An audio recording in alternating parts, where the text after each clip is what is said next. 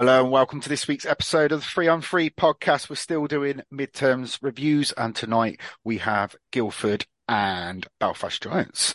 But as ever, I need people to help me do that. So we have the Diva. John, how are you, mate?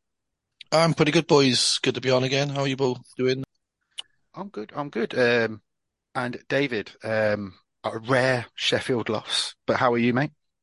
Not too bad, thank you. Uh, quiet weekend, but uh, yeah, it was enjoyable uh, seeing the uh, interaction on the the loss last night. I'm sure we'll uh, go over that in some detail later on. So, as Scott mentioned, we're doing the midterms, and we're going to do a bit rare. Um, when I say rare, it's not the team that's rare.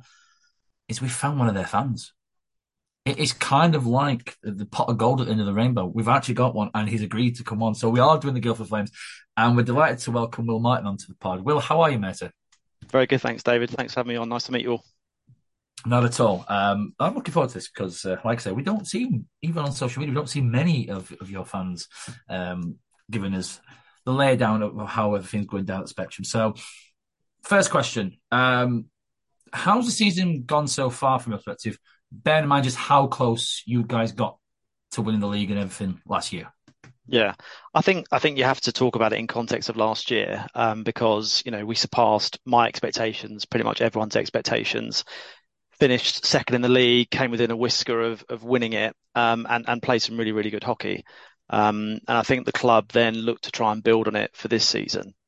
If you look over the summer, um, we lost a couple of players that I think the club, I imagine, um, and most of the fans did not want to see go. So Tedesco went to Belfast, um, and, we, and, we, lost Lakovic as well to Glasgow. Um, Tedesco is an obvious one because you know top scorer in the team, but Lakovic brought a lot to the table. Um, he added a lot of experience. He played in all situations. He's a real team guy, and and he was a he was a big player for us. So to lose him was disappointing.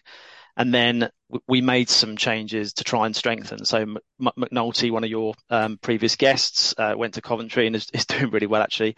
Um, and we moved on Sam Markland um, and one or two others. And then over the summer, the club then obviously have tried to invest and bring in some new talent. Um, Lewis Hook came in from Belfast and has done really well.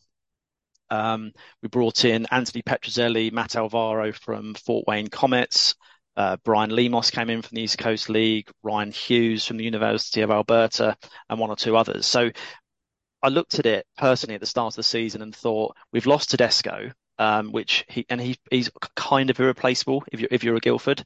Um, but I thought what we lost in a standout player, we we got in depth, and I thought that on paper we had more depth as a team.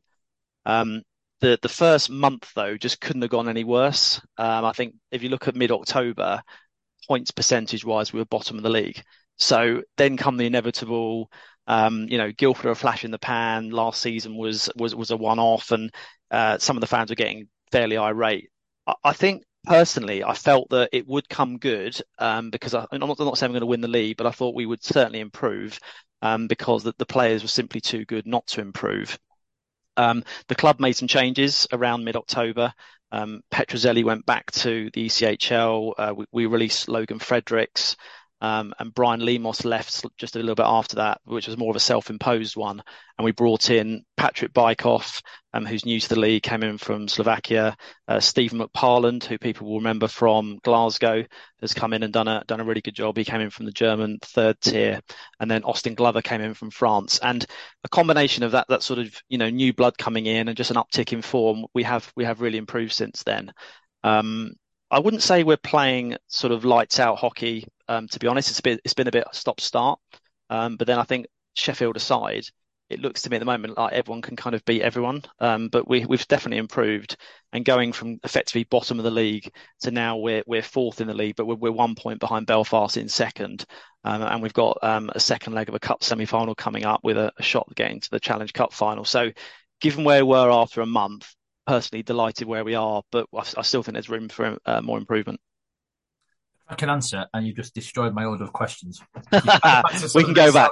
Yeah, absolutely. So go on, go on to the players that you mentioned signing, and one of the ones that you you brought in that was looked at from outside in a bit of a risky signing um, for many reasons was Lewis Hook, but it actually been outstanding. You add him alongside Ben O'Connor, who's been the point producers, and you mentioned the depth, but the British depth that you've got that's actually scoring. You've always had some decent Brits, but the scoring element has that made a difference um, to your season from, in essence, your, your time in the elite league? It really has. I mean, I mentioned Lakovic earlier, um, and who's been a sort of you know one of the standout Brits for you know over a decade, but he was never really putting the points up. So to have Hook come in, we were all pleased to see him come in. Um, but I think he was playing, and he put some decent minutes, some points up at, at, Belfast. But I think he was playing third line there from memory. Um, he's come in here, he's slotted in on the uh, first line with Brett Ferguson and Peter Cronella, and he's he's done really well. It was a bit like, a, bit like a duck to water. I mean, I remember Lewis Hook from the EPL days when he's playing for Milton Keynes, um, and, and, I thought he was looked a good player. Remember, he actually scored a goal that stopped us going to the Coventry playoffs one year in the EPL, and I always thought he looked good, but I never really thought he'd kind of go on to that next level. Um, but no, I, you know, personally, I expect him to be um, a regular now, hopefully in the, in the GB setup. Um, and you know, he, he's he's really kicked on. He's and he's playing all situations. You know, he's kind of he's playing PK, he's playing he's playing first um, power play unit, um, putting up excellent numbers, and he's a top scoring Brit in the league, um, above Robert Dowd actually, who's also having a unbelievable season as well. So I can't knock him personally. Uh, he's certainly having a good time down at Spectrum. Talk about Paul Dixon. Um, he's someone that we're a fan of on this podcast. 25 years of an organisation, which is something you don't hear of.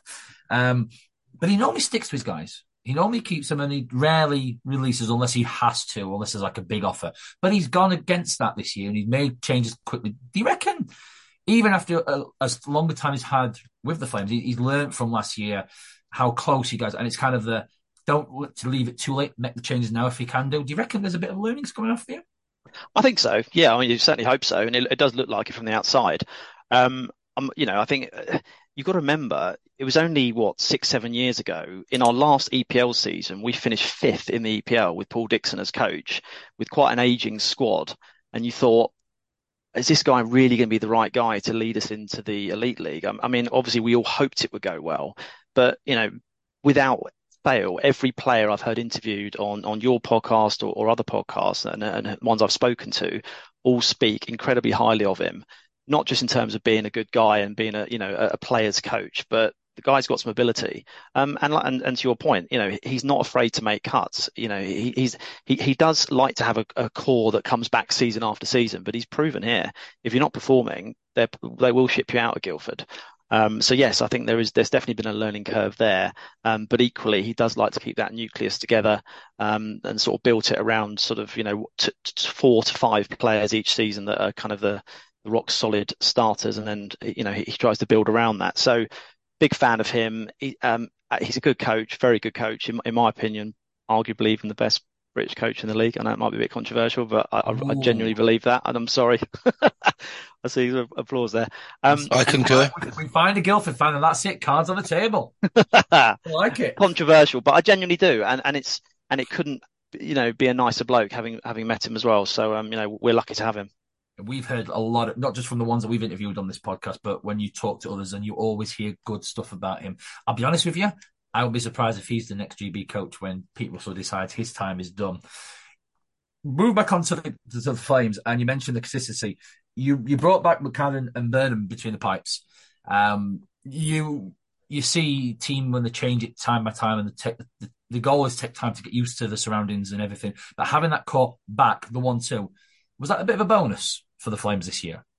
It was. Um, and McAdam, um, probably Greenfield aside in the league, to, to, my mind, and Bounds, to be fair, is, is, is certainly one of the standout netminders in the league. Um, and, and, we are lucky to, to have him back. And the guy has won a lot of games for us, particularly on the road. He tends to play against the, against the harder teams, if, if I'm honest, I've been, especially away in the arenas. Tas Burman um, has not had as good a season. He actually played really well tonight, uh, to be fair, um, but had a bit of a, a, dip early in the season and had some time out. But he seems to have come back refreshed and, and sort of managed to build his confidence back up. So, but yeah, they work like a good tandem. Um, you know, McAdam takes the bulk of the work, but it is a it is a is a two person job, and um, we have been lucky with them because they've been yeah pretty solid overall. And a player that you mentioned that was a bit of a a, a loss to the Flames in, t- in terms of the points and, and goals in Tedesco, but Cronulla comes in and he's banging the goals left, right, centre. Do you feel when you mentioned that you had the fear of, of losing Tedesco and the points that he brought and the goals, you've kind of replaced that very easily with with Cronella. Yeah, no, it's, it's a good point. And when Cronella came in, in you know during sort of the you know the summer before last, before um, Tedesco and Cronulla came in, on paper, Cronulla was the one we are all excited about. He's the one who had a point per game in the ECHL and um, really looked like you know he was going to be a game changer for us. Tedesco then um, you know coming coming from from Europe, um, we, we, knew would be good, but was surprised I think a lot of people, including myself, and how good he was. Um, but yeah, Cronulla's base effectively said right. I'm stepping up onto that that top line and and you can see his confidence has grown. He's he's trying attempting plays now that he wasn't uh, previously, and I think he's I think he's second highest goal scorer in the league, um, which is you know testament to him. And um, yeah, he's come on leaps and bounds. He's just playing with that confidence now, and you can see he's taken it upon himself to be one of the leaders in the group, and it's it's been great to see. You mentioned earlier on um, semi-final of the Challenge Cup. Last night was a goalless draw um, up in Glasgow all to play for. But do you reckon you know advantage Guildford with the with the one off game in your own barn? You, you got to be careful what you say, but yeah, I mean, in theory, yes, it should be. Um, we played. It was a, I, I, I didn't get a chance to watch it last night, um, but we, by all accounts, gave it was a it was a really good game and, and didn't feel like a nil nil. Um, so no, we're very pleased, obviously, to sort of have a second leg back at the Spectrum. And you'd like to think with the travel, then it, should be advantage to us. But Glasgow, you know, they've got some high end players. Um, I think they, took a bit of a, defeat tonight, but no, I, rate them. Um, so hopefully it's advantage us, and then we'll see what comes in the final if we get there. You mentioned travel. Sorry, is it Will or is it Tom Cooley of Fife? Uh, just confused there slightly. Um, so, final question for you before I bring John and Scott in. Covers to the mast is Guildford going to win anything this year? Is it going to be the season that Guildford gets their um, maiden title in the Elite League era? Um, we're not going to win the league. I think personally, I don't, I don't see that happening. Um, you never know, but I think you know Sheffield looks so strong at the moment, and and they've got you know they've had a brilliant summer in terms of the, what their rosters is, is looking like, and um, but uh, you know I think league wise, um, I'd be happy with the top four finish because you're, you're in, and amongst the, the big boys in the league, and I think we're we're there or thereabouts on that. For us, the Challenge Cup is our is our biggest chance. Um, obviously, you know we've got to, a we've got to get past Glasgow, and b then it would be um, I think Coventry or Sheffield in the final. Um, but you know, I, I'd like to think we've got a reasonable chance of making the final, but then we'll see from there. Good answer. Of course, you must be still stung after what happened last season. Um, we may be a little bit guilty of maybe preempting the you in the league. We may have put some ribbons on a certain trophy before it happened. I know you're a fan, and I'm sure, obviously, you know, you'd love to have more influence on the team if you could. Obviously, players, I'm sure, will be still smarting from last season, as well the coach and you fans as well. It, it must still sting a little bit. And you've been all very diplomatic. Every Guildford fan we've spoken to, oh, we did well you must be a bit gutted still to lose our title last season after for so long looking like it was home and dry. Hundred um, percent. If I'm honest, it, it, feels like it's the one that, that got away. Um, and you know, and, and, you always like to put the positive on it and say we got so close and we'll go that step further. It, it looks like it probably won't. It may not happen this season in terms of the league. So let's hope we're not looking back in ten years' time going that was the one that got away because we were so close. And there were there were there were a couple of weekends. There was this double header against Manchester where we lost back to back in the middle of the season. That it just you know we we that was the moment where a few of us were looking around and just thinking maybe we've lost our lost our chance here. But uh, personally, I think that it's that sort of winning mentality. Belfast just went into overdrive after after Christmas, and they were just a complete wagon, and we just we couldn't get anywhere near them. So I think at the end of the, the season, I think they deserved it. They were so strong in the final straight that I can't deny them that. But but yeah, no, it, it, it's, it's I have to say that was incredibly close, and it, it does still hurt. Yeah, and and, and let, us hope it's not the closest we do get. Let's hope we do get over the line at some stage soon. Yeah, and as you say, if you can take a positive, it's a good experience to know what needs to win to to get that last little sort of you know over the line. And uh, if if I'm a coach in that room, I'm still trying to draw positives from it, even though it's going to sting. Of course, you got that, as you said, semi-final coming up. You, yeah, you've got advantage, of course, having got that draw on the road. Where do you see the weaknesses in, in the Glasgow, from what you've seen of Glasgow so far? What do you think you can exploit them at in the home leg when you play them, you know, next next time around? Um, it's tricky. I mean, they've they've they've shipped, you know, a load of goals tonight, but then it was a nil-nil game last night. So, I mean, they look pretty well balanced to me. Um, I rate Gary Haden. Um, Yeah. Jake Bolton um, is, is is a is an ex Guildford guy Yeah. who's who's been been playing well up there. Um, I'm a big fan of Dyson Stevenson actually. I just like the way he plays. Yeah, Um, yeah. yeah, so I don't know. I, I think they're a pretty well balanced team. Um, you know, like, like I said earlier, hopefully on on on home ice we hold the advantage, but that's going to be really tough to get to the final. Yeah, I'm I'm well known for being a crap uh, predictor, so I'll make no predictions on your behalf and, and make risk jinxing you. One thing you obviously come back from the game this evening. Um, heard from my missus earlier that you guys spent 15 hours on a bus last night. Obviously broke down. Um, that's not the best preparation to play a team like Cardiff at all. Um, do you know much about what happened there? Did they actually get to go and spend some time in the hotel, or were they on a bus all night and straight back to uh, Surrey to play a game? I, I don't know all the details, but I'm just looking at Dixon's um, post game interview from tonight, and he talked about being on the bus for 15 hours. So, you know, the game finished, uh, and he said we got back sort of early afternoon. So, so my assumption is finish the game, you know, left the building, were on the bus from then until early afternoon until we got back.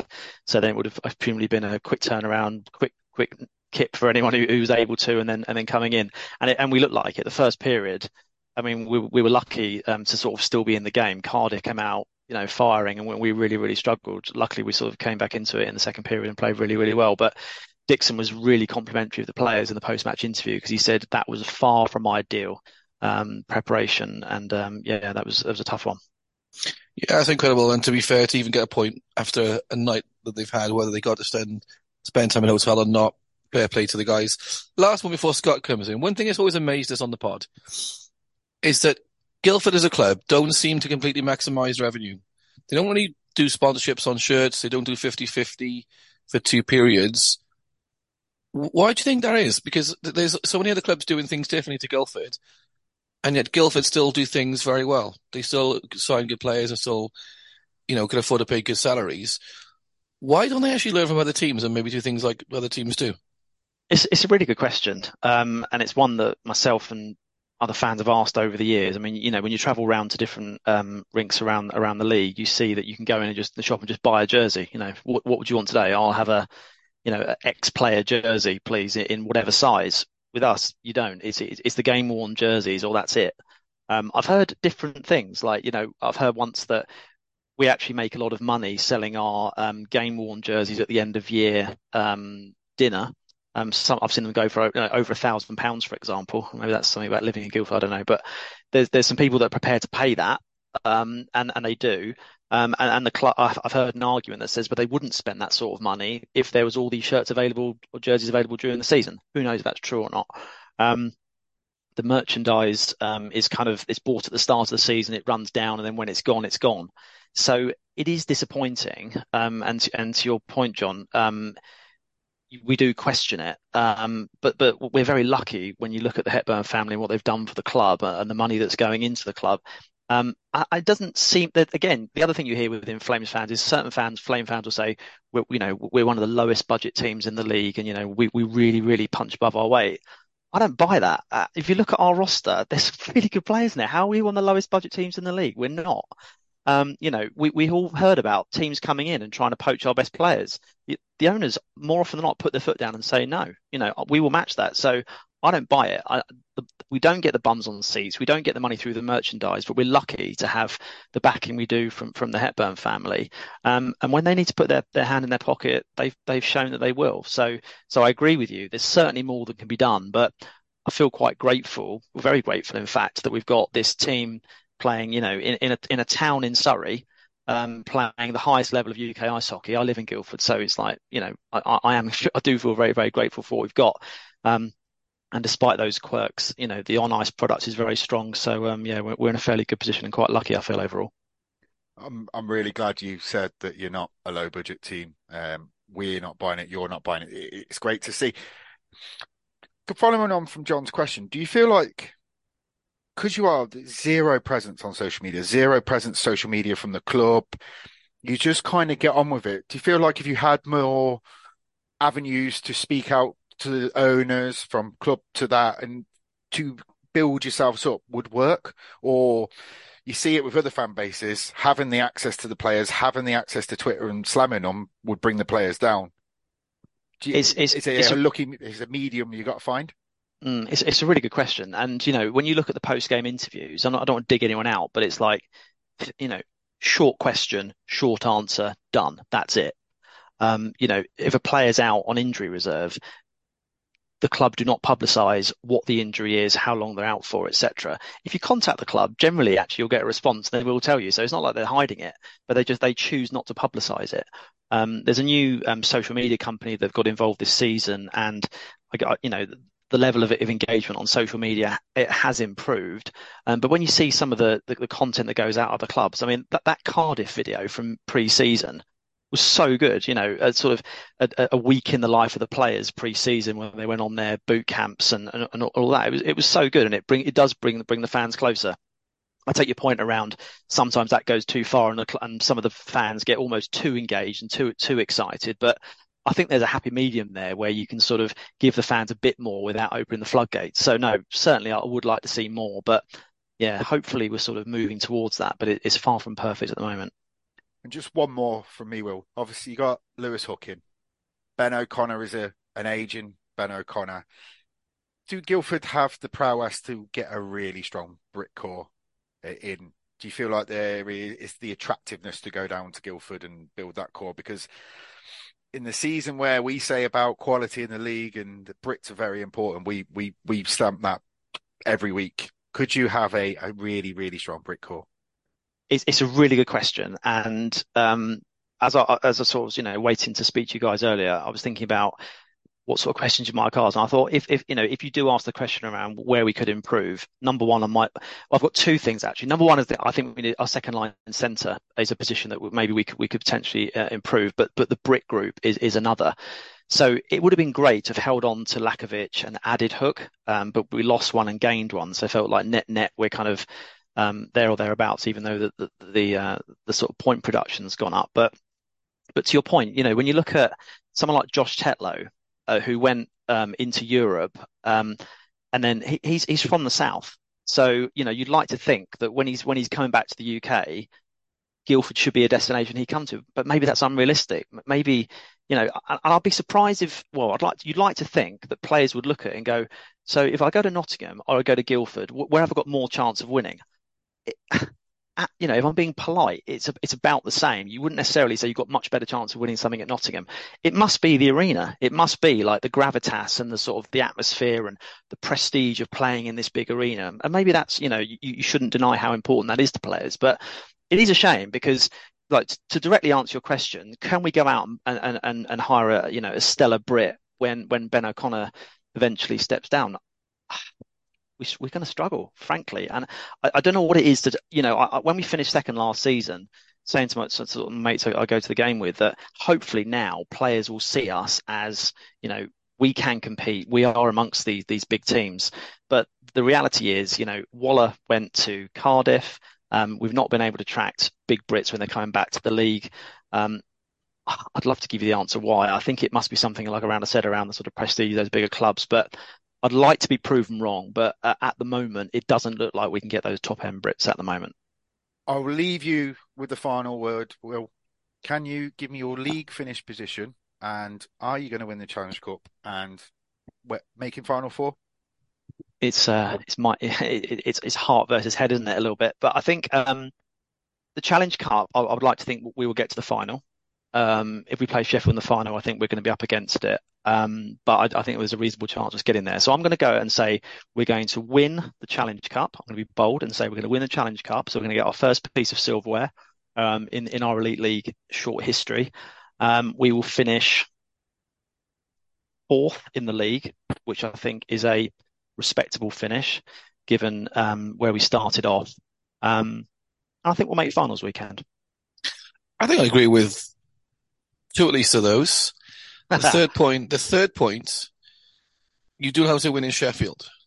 So again, you've got to navigate that semi-final first of all, and Sheffield have two tough games even to having this this conversation. Um, all three of us were there um, in December watching Guildford beat Sheffield, Mm. and we and we worked out the system in the first five minutes, and we like okay, we are like in the last row at the back of the arena. Not a bad view to see what's going on on the ice, to be fair. Yeah. And uh, Sheffield's bench couldn't work out why they, they couldn't score, so. It could be three for three. I think that's not a bad little Sheffield. I agree with fourth and I agree with the finals. And you know how to beat Sheffield.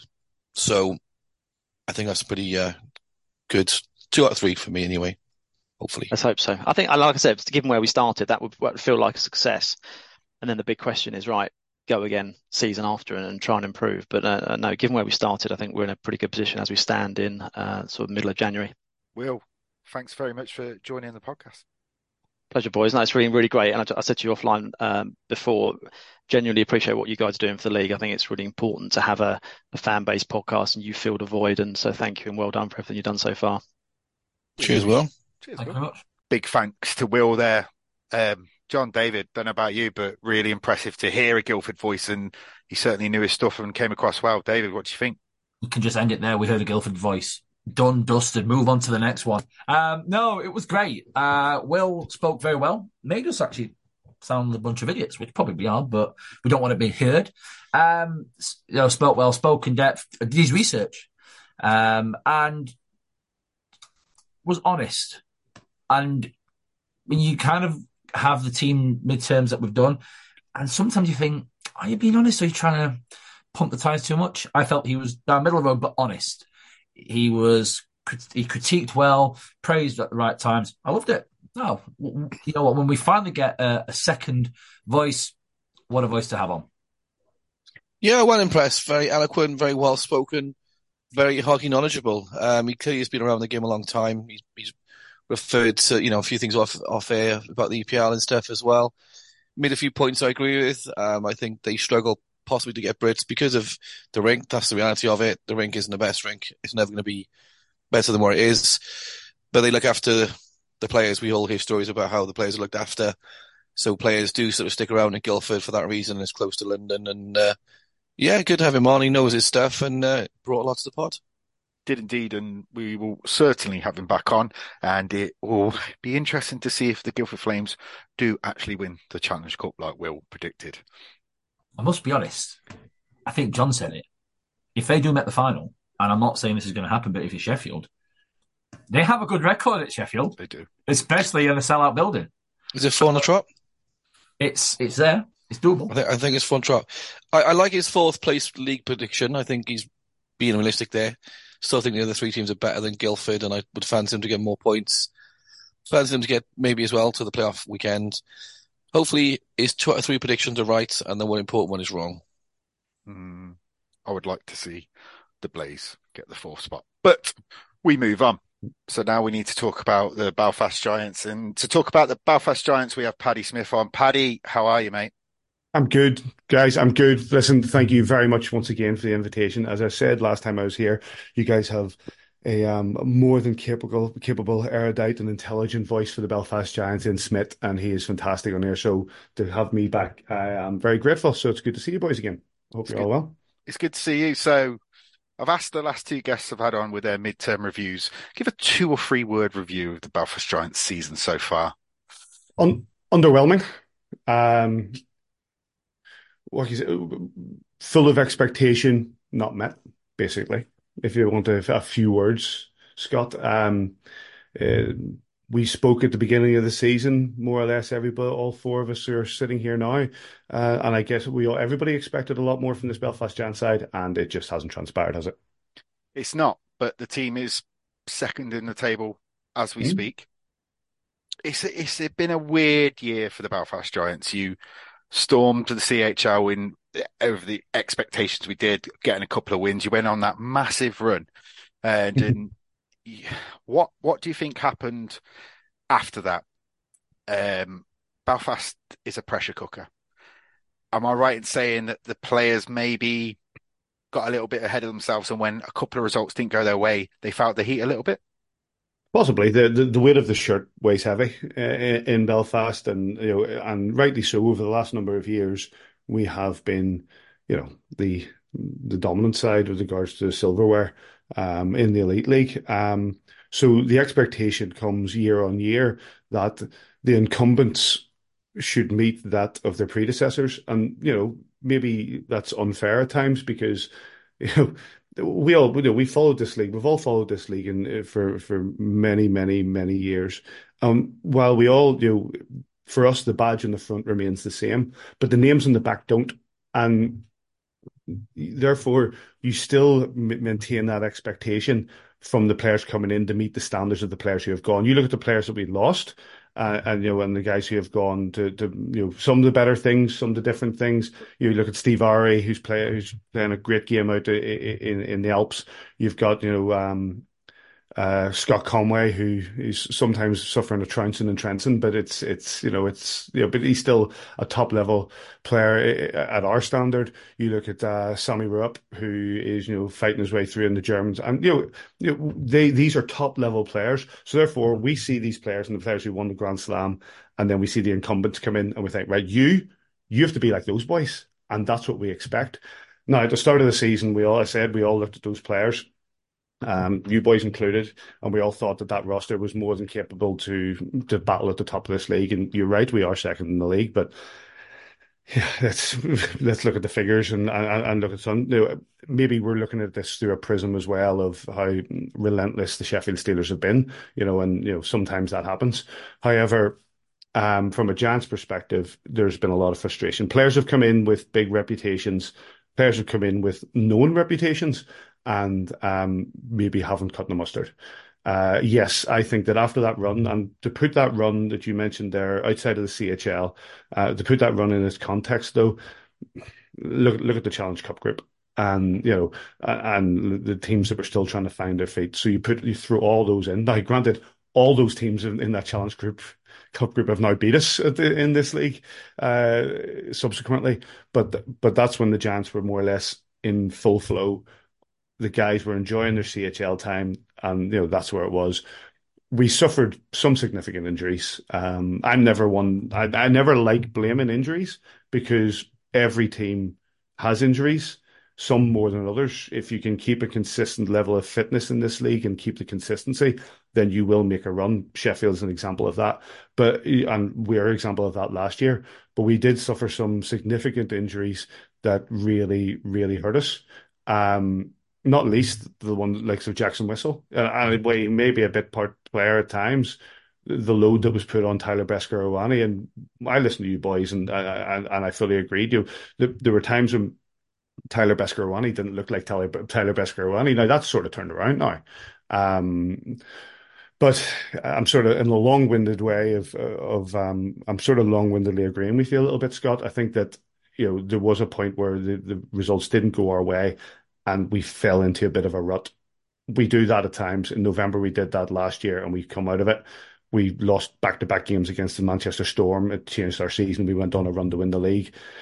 But again, those were different players. We joked about it a lot on this podcast. No, when no, oh, we did, we did, and we the big thing with bringing Petr Cech in and you, you, told me more that he was in the group and he was there for three weeks, which kind of put my standing a little bit back on it. But why didn't the Belfast Giants bring in someone of a import goalie that could have been around for two, three months when you have the pool to bring players in? Why do you think Keefe was reluctant or maybe couldn't bring in another goalie? I don't know.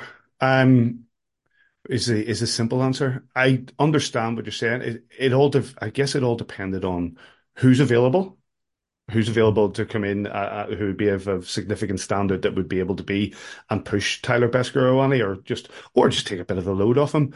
Um, how long would they be available for? And would they be willing to come in and just sit?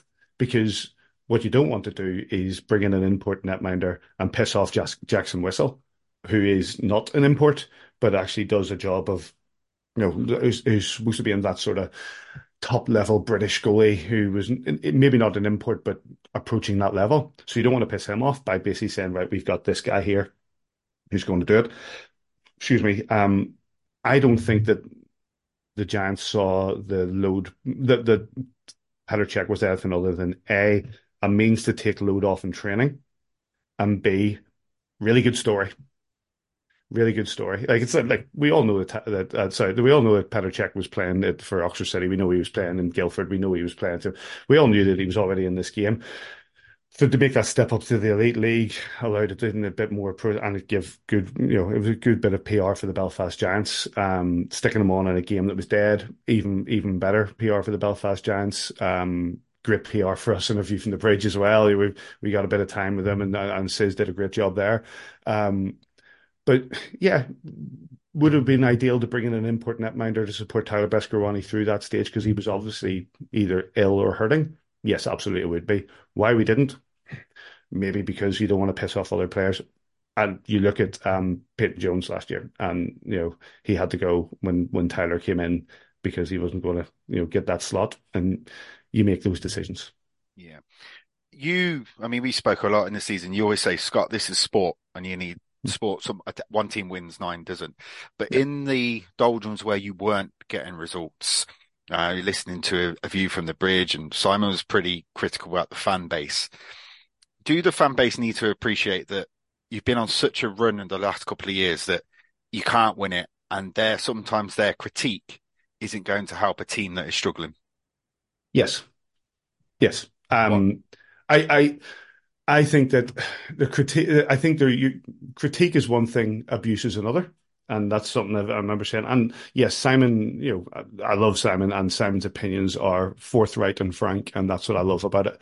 Um, but sometimes, and you know, me and Simon have a, had a back and forth with regards to it, and we've had some people sending me direct messages on Twitter and saying, you know, you can't do that, you can't say that. You can, so long as it's just a conversation and an argument. That's that's you know, it's not a case of you know, yes, we might be close to the organisation, and Simon sees these guys day in day out, and you know, and, and if he sees one of, if you know, if, like any of you boys, if you see one of your mates getting slagged off on, on Twitter or on social media, it puts your back up, right? So you're going to go, you're going to go into bat for them, absolutely. Um, but you know, so I understand why Simon has his opinions. Personally, it'd be a bit rich of me on a view from the bridge to basically nod along and say, "I get it, mate," because I've spent 20 odd years on, on forums and social media slagging off players and slagging off people. And you know so you know but and I, I'm fully aware that you know, people are more than willing or sorry more than entitled to their opinions. Just don't push it too far. And sometimes people push it too far. And they're not robots. The lads aren't robots. They will be watching this, and some of them don't have experience in this league, and some of them don't have experience. They, I don't think there are many leagues around the world that has such a social media presence as the Elite League does. With regards to fans, there's so much content generated from a from a in game, out of game, and just opinions, and that's something that's just gen- change. I, I, spoke to you boys about this before. I think it sort of changed you know, fandom in in regards to sport. Is that now you're now 24 hours a day, 24 hours a day, opinions can be gen- generated. 24 hours a day, people can say things and people can read things, and you can tag people in. And and if and if you know these guys, you know, if they if they look if they look up their name, they'll they'll find out an opinion of somebody who's probably sitting, you know, this was sitting in his mum's in his mum's attic, but not. It just be some might be some guys just had a few too many drinks, who's got a bit annoyed at losing a game. I said something stupid, and any of us would, if you sit and read anything and somebody slags you off, yeah, you might not take it fully to heart, but it's going to have an effect. The Challenge Cup exit to the place. I mean, oh, why do you bring that up, mate? I had to, mate. Why do you have to bring that up? You were cruising, and uh, the second period, you you were dominating the Coventry players. Mm-hmm. What if you could put a finger on it? What went wrong? And it's it's a very disappointing point two, two in, in the Belfast season. Two things. Um, one, I feel that there was a level where we took our foot off the gas and thought we're at home, we're four goals up. That that is that right? I think that happened. And you, you know, we, we've we've all watched enough hockey to know when a team does that and lifts the foot off the gas, it's very difficult to put the foot back down again. Um, you threw into it, and you may dis- you may agree, you may disagree. There were a lot of goals there that you can't really account for. You know, there was a goals that bounces off a back. There was a goal. There was a, there was a goal that was offside. There was a goal. You know, there there are there are there were goals there that weren't accountable. You can't account for. So yes, it's frustrating because the Giants should not have been in that position. you know, and all credit to the Blaze. You know, they they they took the chances and they walked away with, you know into the semi-finals of the Challenge Cup as they deserve to do. Um, do I look at that game and think, you know, we ballsed up? Yes, I do, but I've seen us balls up worse. And I think uh, over the years, and I, I, I recall going into the NIC thinking we'd won the Challenge Cup and losing. You know, it, you know, is I can't I can't throw shit at the guys for that. I think they I think they went off under a real they were cruising. They went 4 0 up, they took the foot off the gas. They got hit by a couple of just unfortunate goals. The the puck luck wasn't there and they suffered for it. Goals for the Belfast Giants are few and far between in points hmm. production. Mm. Quinn Preston, who left, who is still your top goal scorer. You've mm-hmm. only got one player, Nazarian, that's got into double figures. The rest are just chipping in here and there. Yep. What what is the issue with the firepower with the Belfast Giants? Do you feel? If if any of you guys know the answer, if you could just address it to A. Keefe and, and Glenn Gormley, then maybe. I'll, um, what's the issue? Some some people just aren't producing the way we expected to. Look at Daniel Tedesco. Who thought that Daniel Tedesco, after the season he had last season in in um in Guildford, would come into the Belfast Giants and struggle? Fatly struggle as he has. He's uh, he's had a really difficult start to the season. Start to the season fucking January. he started his first half of it. Like he's had a very difficult first half of the season, and even you know Scott, uh, uh, I'll, bring a smile to your face. Even tonight's game against the uh, against the Coventry Blaze, you look at that penalty shot that he took. It just didn't make any sense. He just uh, some of the times, some of the decisions he makes, and you know players like that who we all thought were coming into the Belfast Giants were going to do haven't cut the mustard. Some of the guys have, you know, I think that Barriga losing Elijah Barriga was, was was a big blow at the start of the season because I thought he started really well. Um, but yeah, I think you know when you're when you're not getting the results, it's very difficult to sort of pinpoint the exact. Because I think defensively we've been all right, but you're right, the goal scoring, Aaron Nazarian has been good, Sato has been great, but there's no real great A chances being taken by this Belfast Giants team on many nights. Last couple of weeks, we've looked better. We've looked a lot better, but we've played three games against the Nottingham Panthers, who are sad, sadly, not sadly, who are sinking. And, um, you know, so that's not really a barometer for where we are. The barometer was tonight, where as we speak, you know, the game against the, the team that came into the, the SSE arena and took the, the took us out of the uh, the Challenge Cup. Um, but again, we had to come from 2 0 down, show character. So I was actually quite pleased. But again, you know, um, Ciaran Long scored a goal in that. You know what I mean? And I love Longer, but he is not supposed to be the, the, the number one first line goal scorer for us all. Uh, Quinn Preston was, and, you know, he did. Uh, but unfortunately, it didn't work out for him, and he, he wanted to go back to North America, and back he goes.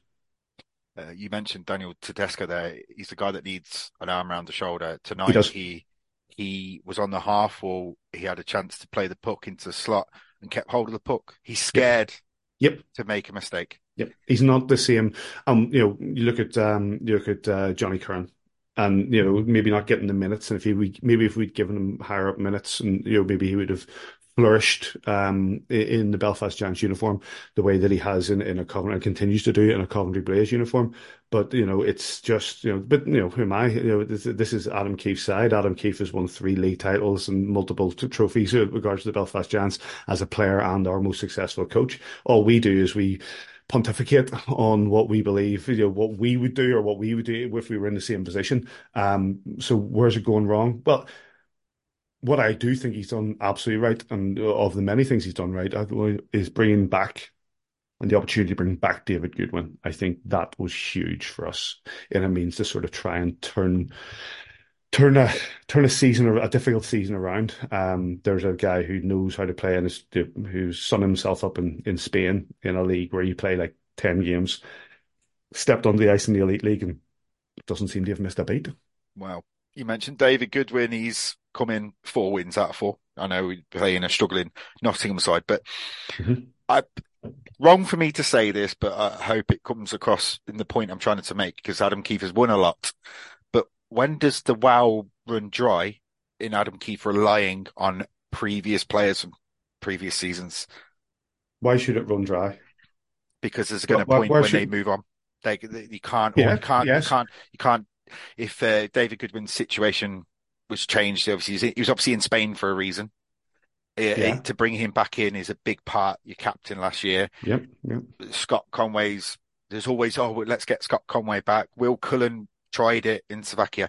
I'm just just my point is that that's not you can't always do that off a back of a successful season.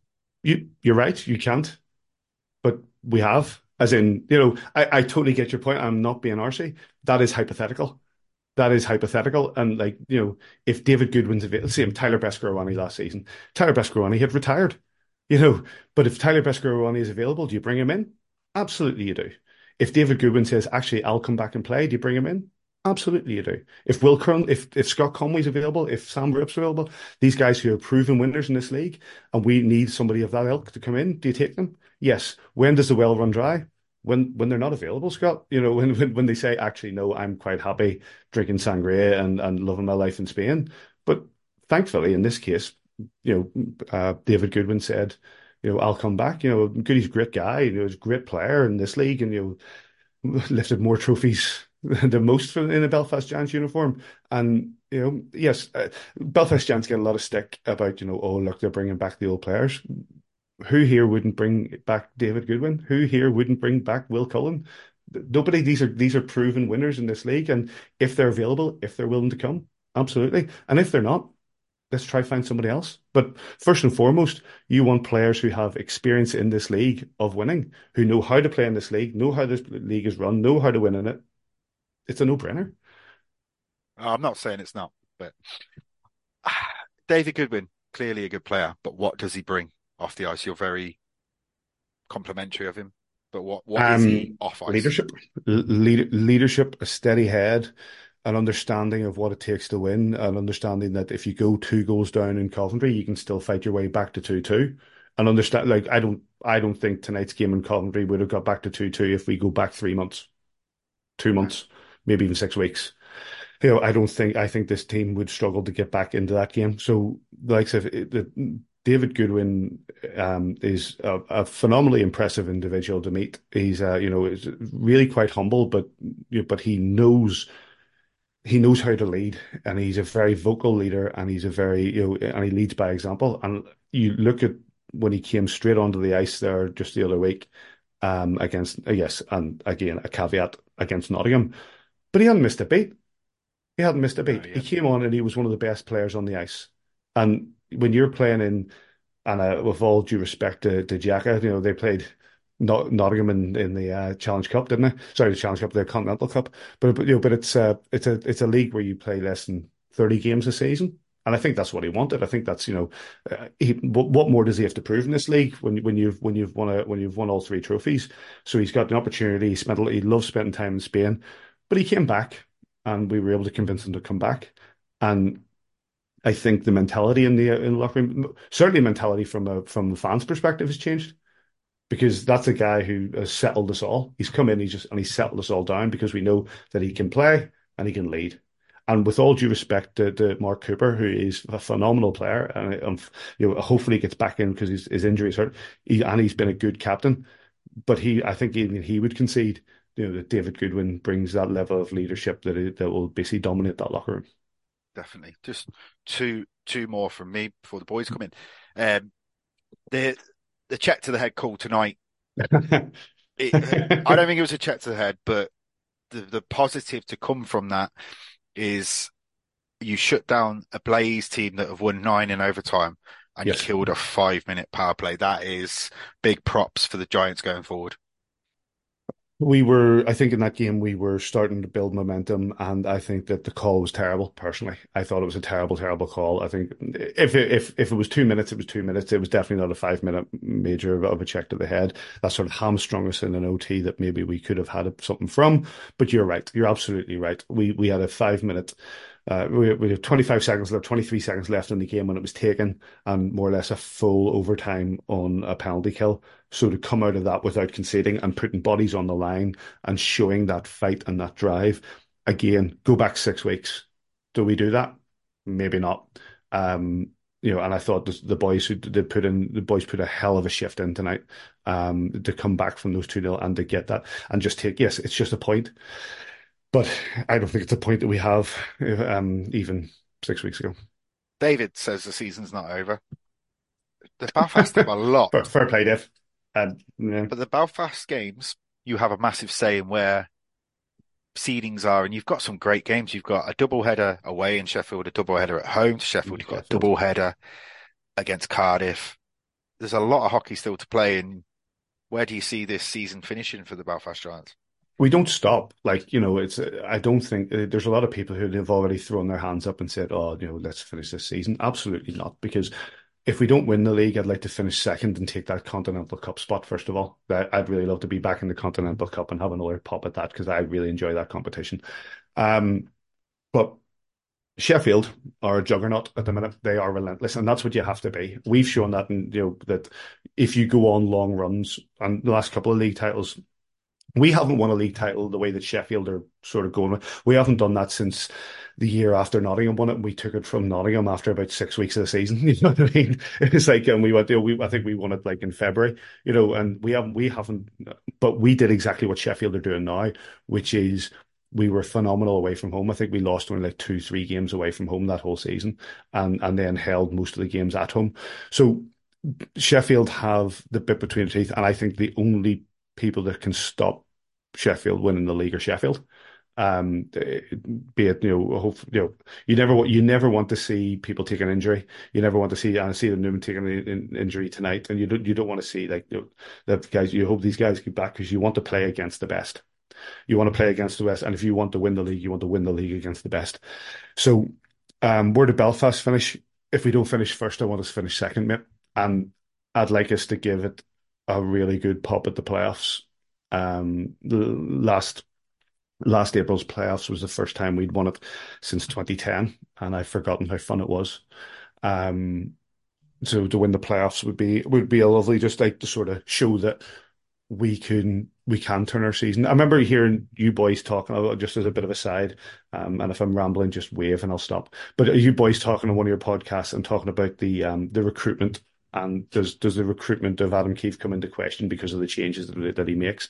And to an extent, I understand why you were saying it, but you have to make these changes. If you have to, you know, if you're going to change your season, and if you if you in in the case now, we are, you know, we want to chase and we want to go chasing after Sheffield the way we wanted to chase after Guildford, the way we wanted to chase after Cardiff. So you have to make those changes.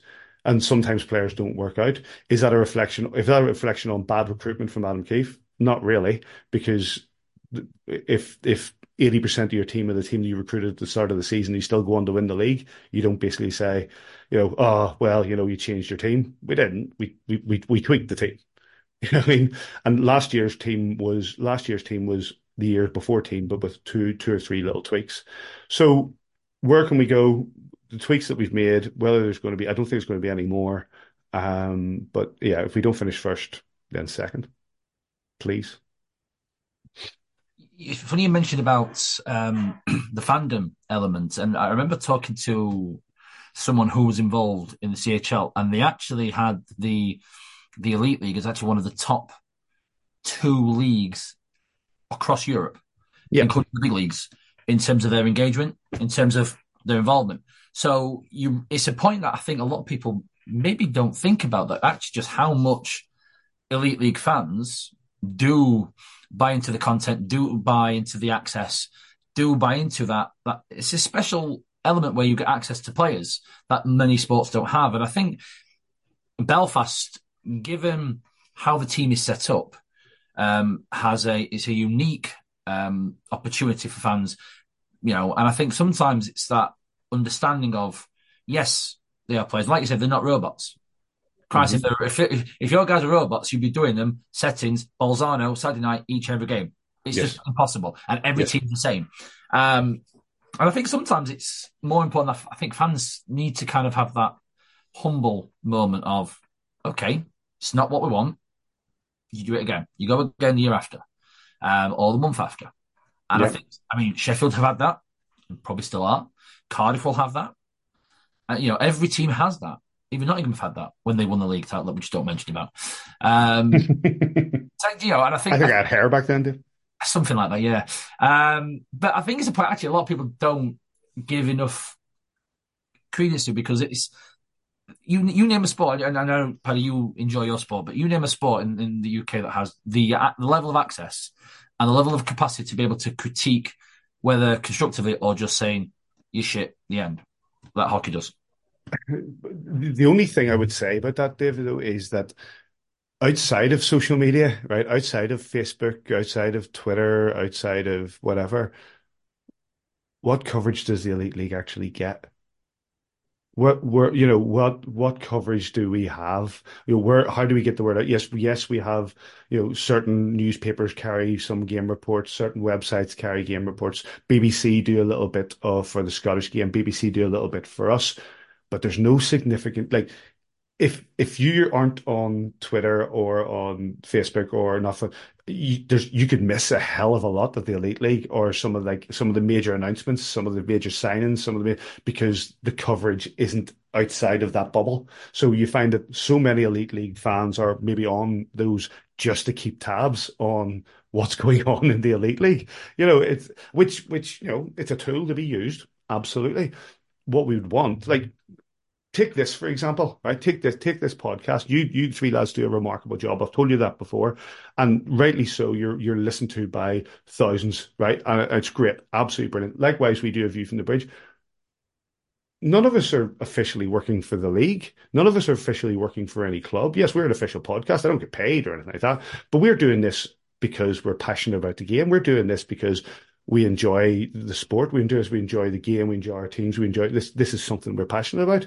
So we're doing this off our own bats. And fundamentally, you, there'll be people out there to get more information from the three on three podcast or a view from the bridge or get more information about the Elite League through this than they get through any other media stream. So that's a that's more of a challenge to the the elite league to sort of to to sort of um, push it out a bit more. I know that you know Luke does his work, and I know that um, Brooksy's doing doing a lot of work behind the scenes to try to push it commercially. But you say about you know how the elite league has that sort of following from the social media from the uh, it's because I don't see where else we're getting you can you can watch the you can watch the DEL on on on Magenta Sports you can this SHL they they a lot of all that you can watch them you can they're they're they're on not terrestrial television but they're on you know they're on television to watch and a lot of those a lot of the stuff in more hockey sort of centric countries the information will be in the newspapers, it'll be in the press, it'll be in it. We don't. So the reason why I think that we're so social media focused and why there's so much is because it's the fundamental tool or channel for any information of the elite league is through like I, I just just I know I'm rambling on a bit, but just as a bit of an example, uh, there was about there was about three four years ago I got so just pissed off with the with the sort of toxicity of of the of the elite league on on social media that I sort of just went and I sort of put it away. And Davey ran the view from the bridge account, I, I just don't even fucking want to look at it. I just want to be part of it. I just went, and I realized after about three four weeks that I was trying to do a view from the bridge a little bit hamstrung because I was going onto the I was going onto the um the uh, the official website to get some information, and I found myself going through official um, other clubs' official websites to get information on signings, on this, that, and the other, because there was no other way of finding out. So then I went back on Twitter and slagged off a load of Nottingham fans and got back in the toxicity of it, which sometimes is actually quite enjoyable. I was going to say I'd, I'd, expect you to enjoy that element of it. Um, one last point, kind of, I'll make before I'll bring John in. You mentioned key for his recruitment and and people questioning all that. Is it more of a case actually? It's, it's the first time because Keefe has done well, and no one can say anything less. And if you are, you're lying. Is it actually a good thing? I mean, we kind of said in a, in a way that Cardiff not making the final four would be good for them to kind of do the before reboot. But is it good for him to kind of have that um, adversity to the level of not, you know, Challenge Cup, not the level as he's done for the last few years? It's actually good for him because he'll be himself because he's he's someone who learns. He's someone who who reflects on his own coaching capacity and and developing his own you know himself as a coach. Do you think actually it'll be a good thing, and and, and therefore makes Belfast potentially more dangerous if he can get things right in his mind and develop it and, and deliver on the ice, let's say next season? Is it a good thing? That's an interesting question. It's an interesting way of putting it, Dave. Um, I think he's already learning. I think he's already learning. I think he's already, you know, I think, you know, we already see that, you know, when he's I'd like to say he's not had this adversity before. He has. He has had this adversity before. We had to chase down Guildford.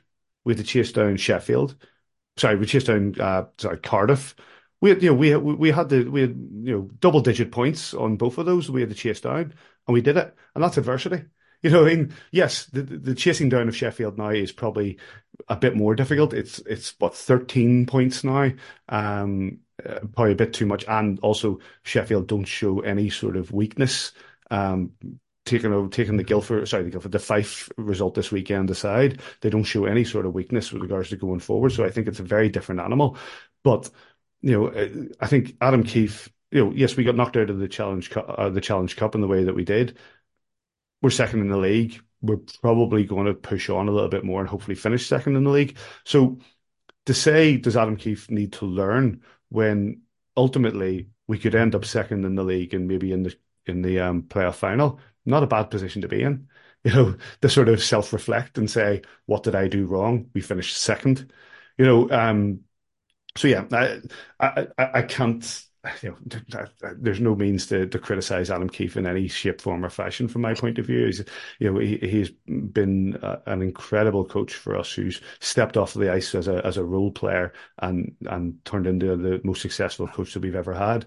Um, who's won you know league trophies, cups, masterminded three home wins in the in the CHL and and and, and you know and you know yes, there's a bit of adversity this season, but as you boys said, we're second you know, I'll go in last sucks. I wrote so much stuff down to ask you, and the boys have literally almost word for word asked some of the things I was going to ask you. Even about going back to go the off the well, top of your head, Jonathan. You can do it. I'll, I'll, I'll try. I'll try and wing it as best as I can. But like Scott, like even mentioning going to a well, I was like, I had that written down. Right, I'll just go a few things I've got left in, um, Mr. Smith. Obviously, you mentioned you like obviously the Conti Cup, um, and I, I do agree. I think the format of that is, is, is awesome. You have like a weekend, maybe twice per year great start to the campaign. Fantastic wins in the CHL. Do you think ultimately that travel and that schedule cost you a little bit early in the season when you're losing games you perhaps wouldn't have otherwise lost, just because of a bit of fatigue and a bit of tiredness with traveling and playing all those games so close together? No, I don't. I, you you've got to price all that in. That has to be priced in. It's not as if it's a surprise that you're going to have to travel out to, to Finland. It's not a surprise you have to travel to Austria. It's not that has to be priced in. So if it did, then that's a shortcoming in regards to the conditioning and the coaching because it, you know to do mm. that and to face those teams and to go up against them, you know that's happening. You know you're doing that, so that you have to price that in as part of your season. Did it? I don't actually think it did. I think you know I think if if anything, it buoyed us and it showed. It buoyed us, it buoyed the fan base, and it showed what this team could do, which is why it's so frustrating now. It's why it got so frustrating in November, is that we were able to see the ability of this team. We were able to see what this team can produce and uh, uh and um uh, and the results they could get, and they weren't getting them. So, no, I, and I know that there was a you know people say about you know um playing in the Conti Cup and you know extra games here and there. But that's the prestige of playing these competitions, isn't it? That's that's that's you know what's the point? You know, I, I, I know I threw you know, and it's not like me to try to stir shit, you know me. But it's like I, I, threw a bit of thing out last week, you know, about you know Sheffield not being part of it, and I agree. I I fully, I fully, fully believe. I think that Sheffield ran away from the challenge, and regardless of where they are in the league now, that's inconsequential. The challenge was there to be part of a European competition Guildford had their own reasons. You know, they play in the leisure centre. Sheffield, Sheffield had it in their hands to go there, show show that they were, and arguably, arguably that side could have been the second team to win the Continental Cup. They're strong enough to be the second team, and they had the challenge in their hands, and they ran away from it. And if you want to be an, you know, they'll probably win, you know, and they they are odds on to win the league, and the CHL is there as as the card at the end. So what justification are you to go into the CHL if you've turned down this? All of a sudden, well, you know, you're, you're, it's a, this, the, the Continental Cup wasn't good enough for you. It's like it's, all of a sudden, it just, it just didn't sit right with me. Um, but yeah, I think that, you know, taking part in these competitions, you price them in, you price them in. You, it, it, it if it did affect us, if it did affect how we were doing it, then, you know, it doesn't mean that we're not going to be part of it. You just have to accept it making on this date right now. That's the first time I've ever agreed with every word you said there, Patrick. I agree with the fatigue bullshit that comes out, you know, when teams lose games. CHL is a massive, massive privilege. Mm-hmm. Um, and I've spent a couple of years dueling with uh, some Belfast fans about how good taking part in the CHL was, and I, am glad now that people like yourself are seeing how important it is and how good it is. And I agree. That's a I agree different thing, Jonathan. That's a different thing. I I would much rather be in the Continental Cup because I think it's I want to win. As I said this to you the last time I was on, I want to win silverware. Are we going to win the CHL? Absolutely, we're not. Do we turn down the opportunity to play in the CHL? No, we don't. We did it once before. We did turn it down the very first year. We won the league and we turned it down. And I and I thought that's not right. And I didn't. I didn't. It didn't sit well with me. And Nottingham went and played it. Played in, in it in our place. It was the inaugural year of the CHL, and we yeah. should have been the team playing in it. Now, I do. I I enjoy playing the CHL. I think I think it's a prestigious competition to be part of, and but I would much rather be in the Continental Cup, and I stand by that. I get that. I think as a fan and as a player, it's a great tournament because it's the weekend. Even the fans that didn't get to leave Cardiff had a great time last weekend. And as you say, we've all got a fighting chance of winning it in this league. Our teams mm-hmm. are good enough to compete. CHL is more of a bragging rights thing. You get to go to Bern and you get to go to Davos and stuff. I may have mentioned I've been to a few of these places before. It's incredible. But I wholeheartedly agree that Sheffield dropped the ball on that massively. And whatever spin that Sims wants to put on it, he's full of shit. Well, um, if you, you, can put you, you, can put yeah. So just to just to back you up on that point, you can put the spin on it. You can say all the commercial reasons. You can say all you want. It's nothing to no, absolutely nothing to do with that. It's to do with ambition. It's to do mm-hmm. with ambition and wanting to play in these competitions, wanting wanting to show that the Sheffield Steelers or whoever can go into these competitions and be part of them. And fair play to the Cardiff Devils. You know, they they picked up the baton that that others basically ran away from. And you know, I, I, it, stuck in my craw last week when you had Sheffield, some Sheffield fans on, on social media crowing that the that the Cardiff Devils didn't win the competition when in all opportunity their own team ran away from it. Yeah, there's always a few dickheads around every fan base. We all know who they are. So, I mean, but that's usually yeah, it's usually me, man. yeah, that was you and I about ten years ago. To be fair, when we've been maturing slightly. Um, right, I've kind of lost my track now because you of jumped in as if you think you know Sorry, you're me. As that's normally my job. Normally, I'm normally the giver of the uh, the German and the, and the receiver. Um, yeah, last two for myself. One thing that did surprise me at the time, and I know you can't really take the chance away, but when Besco got taken to the Spengler Cup, um, timing for me was a little bit unusual, I think, in terms of he'd obviously been injured and poor old Jackson had been playing a long spell on his own. But if had kicked in, do you really think that was maybe the wisest thing to do? Uh, with an out skater, I know obviously then, obviously then Blair Riley went to the Spengler Cup from Cardiff a couple of years back and they could maybe replace him a little bit. Do you think it was the best move to make all round because he left you a bit short and you dropped some points over that Christmas period as well. And I know the gap is quite big, but that may have cost you, I think, you know, him not being there around Christmas time when the team needed all the help they could get. Tyler Beskorowany has won the Belfast Giants three league trophies. Um, Tyler Beskorowany has won the Belfast Giants. Uh, they came in last season and won us a Grand Slam. Tyler Beskorowany has an incredible amount of credit in the Belfast Giants organization, and rightly so. So I don't think I don't think there was a choice. Um, as in, it would be really like the opportunity to play for your for your nation in the Spengler Cup and the, the prestige that that, that competition has, and the, the, generations that it's been going. The prestige to be part of Team Canada and to ice as part of it as he did. Um, does not come around every year. And it came on the back of, he said he was on, he came on with us last week and he was right. It came on the back of his remarkable shutouts and likes in the, way he played in the CHL. So to have that opportunity put before him, where the Belfast, if the Belfast Giants had turned to Tyler Beskorowany with all that he's achieved in our uniform and said, tough shit, mate. No, I don't think that's, a, I don't think that, I don't think that happens. Uh, yes, given given the schedule around that sort of time of the year, it's unfortunate and it's it was you know it's it's not great. I think that Jackson Whistle did a great job coming back in. He's coming back to full fitness. Um, you know, I think he did a great job. Uh, and like, it's all due respect to the teams that we did play. We weren't playing Sheffield. We weren't playing. We, we, we it was just unfortunate. The timing was unfortunate. Do I? Um, what's the word? Am I disappointed that the Belfast Giants let Tyler Beskorowany go to play in the Spengler Cup? Absolutely not. I think he deserved it. Yeah, that's fair point.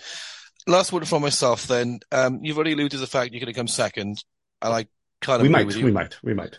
I kind of agree with you. Um, but look at the schedule. We know there's going to be quite a few games um, towards the end of the year. four points win games, Sheffield, Cardiff, as, as the boy said earlier, and yourselves. How far would you be happy to take this now without conceding? If you're still in the, in the hunt now, come mid to end of March, would you be happy? Considering where you are right now, when the gap being as big as it is, would you be content if the if you're still in in with a shout in say two months' time?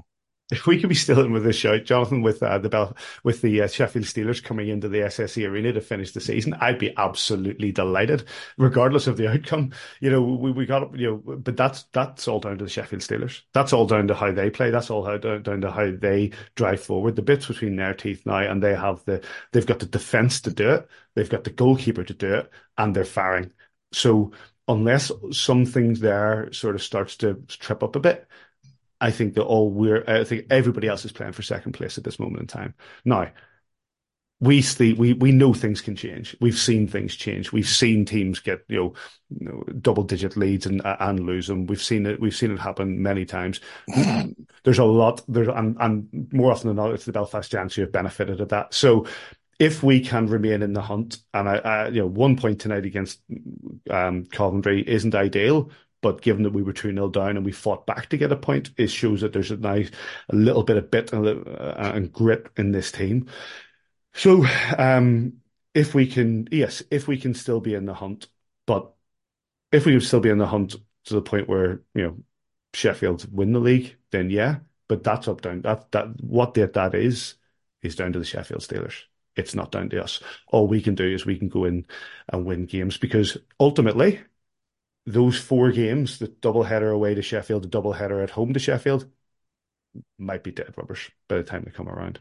Dave will hope that they are, but Dave will hope that they are. But by the time they come around, it could be just we're on a on a build up for the playoffs, and uh, if if they're not, then Aaron Fox has got a lot of questions to answer. I wholeheartedly agree. This is a bit weird. You and I agreeing on so much stuff, but I like it. I talk a lot of sense, Jonathan. It's it shows, about time you came around to that. It, it, shows growth by yourself to be on the same wavelength as me. I'm really impressed with your, your maturity levels. Patrick, pleasure having you on, my friends. Thank you for coming on and thanks for great answers again. And we'll, we'll catch up soon, I'm sure. Gentlemen, absolute pleasure as it was earlier this season. Um, I'll say it again. You guys doing a remarkable job. You've got a fan of your show in me. Um, I listen to you every week, and it's uh, it's a great show. It's really entertaining. Keep up the good work, and um, I'll see you all, no doubt, at playoffs where Scott, I will have this shirt. I'm ready, ready to mate. go. Ready to go, mate. Ready to go because Look that forfeit, that forfeit is uh, is coming. I won't yeah, but still, he'd only come if they qualify. He's already put like his little kind of like you know caveat in there already. So mm. if they're not mm. there, he won't be there. Mm. And we have to be like to the post. There've been, it's there've been excuses all season, man. I will be there. a big thanks to Paddy Smith there lads, it's uh, he's very passionate about his club, and that told, didn't it? It's always good when we we have Paddy on. Um, knowing him for as long as I have, and I know that John's known him for Phil, and I know you have, uh, and you always get good value um, in in any conversation about any sport. Um, and tonight was no exception. Uh, he the, the passion. We had a few people in the midterms. The passion in the voice and, the, and it's the care. And we asked some questions that you know probed a little bit, and I, I felt that Paddy, you know, stood up to the examination very well and uh, gave some good answers back. Um, it's not all doom and gloom in, in Belfast. Uh, they still have, or from Paddy's view, they still have opportunities to influence the title, influence the playoffs to the point of winning it. So there's this stuff there still to play. And I, I did like where he's kind of saying that people are saying, oh, it's all done for. And he's like, now, fuck that. We've still got stuff to do. We still got a job to do. I like that. There's that. It's a good attitude. It's a healthy one to kind of go, yeah, you may not be getting the silverware that we had last year, but we can still influence. And I think, I don't know about you, John, but when you, and I appreciate it's one person and there may be others who think the same, but when you have that kind of attitude in the fan base, it, it develops and it spreads and it then becomes kind of the habit that gets everyone together, if that makes sense. Yeah, but I wouldn't say he speaks for a lot of the Belfast fans. Everyone bad weekends. I know he doesn't. What I'm saying no, is... but what I was saying, I think he spoke a lot of sense. He he came at it the way you should do. You break it down weekend by weekend, game by game, all the cheesy kind of cliches. In reality, it's done, but you know you can't accept that if you're a, uh, an organisation that's been built on winning, you can't concede with 20 games to go, whatever it is. So, you know, I'm sure that's the, the message in the room. You know, let's go again next weekend or try and get some points, see what Sheffield do. They, it's not in their, it's not in their control. They can't control what happens. But he said the right things in terms of they're not going to give up till it's done. But I would say a lot of the fans are not like him. They they kind of concede after like one bad weekend, and yet the weekends later, if they win both games, they're back on track again. So he spoke a lot of sense. He um, called a few players out, which I was impressed with, um, because that's not something typical of what a lot of Belfast fans, felt that Belfast fans typically do. They're very um, guarded about their players and they're very protective, and that's fair enough. So I was impressed that he sort of named a few names and and I think he spoke a lot of sense. And yeah, good guest. You know, we got a good bit of fun with him. We've all got passion, the three of us, just like like himself. And sometimes I can mean that you don't agree with each other, you're coming from the same place and you, you both want the same thing. You want your team to win, and you love the sport. And people like him, I'd rather chat with all day long than people who just come along just to see the winning team and then they fuck off if they ain't winning just to add on what we're saying, I know he wasn't speaking for everybody, but it's that it's what I suppose coming from is that mindset. And if that spreads throughout and, and people kind of, you're right, there are people that will just go, oh, we've, we've, we've shit the bed one period, that's it, I'm done. But it's those that can actually go, okay, we can't, like you said, they can't control the league, but they can control the playoffs. And it's that mindset that actually wants the whole fan base for however they do it, but gets behind that makes the difference. So I won't say he speaks for them all, but it's a mindset that could actually get them firing up the Giants from the stands perspective that allows them the chance to, you know, get on some form of a aggressive wave that takes them to the final four if they do. Yeah. Um, but like you say, I, I was impressed that it was an openness of these people have struggled. And they have struggled, and it's not a criticism of them as people. You know, you go to big organizations with big expectations, and then things happen. And we've seen it in Cardiff, in Coventry, especially in Sheffield, uh, in, in, Nottingham. It just happens. Um, and I don't think anybody expected Belfast to have the players that have struggled, given what they've done elsewhere. The, the case in point is Tedesco. We all know his quality. We all know he, what the job he did for Guildford last year. So these things happen, and I think it's fair that it was not called out, but kind of acknowledged and you know, he, he could turn things around and, and be that person that gets some 20 goal, 15 goals from now to the player final. Who knows? Yeah, absolutely. And I think, yeah, it's, it's, to be fair, it's, it's me saying it's, it's a good thing that he was, was basically saying that they're not going to give up because a lot of fans don't do that. Don't, don't agree with everything he said. I think going back to players is a, is a short term fix. Personally, if you're building a new, you know, a new team, you're building a team to keep together. Short-term fixes, people over the cracks. I like the Goodwin signing to sort of stabilise the team. But they brought like four or five old players in so far this season. I think long term it's not sustainable to do that, especially as guys get older. But you know, we know we're Belfast. You can never rule Belfast Giants out. You really can't. And it's hard to judge them in some respects because they've picked up seven of the last eight points six being against a pathetic Nottingham team right now, which maybe mentioned a bit later. So it's hard to judge them.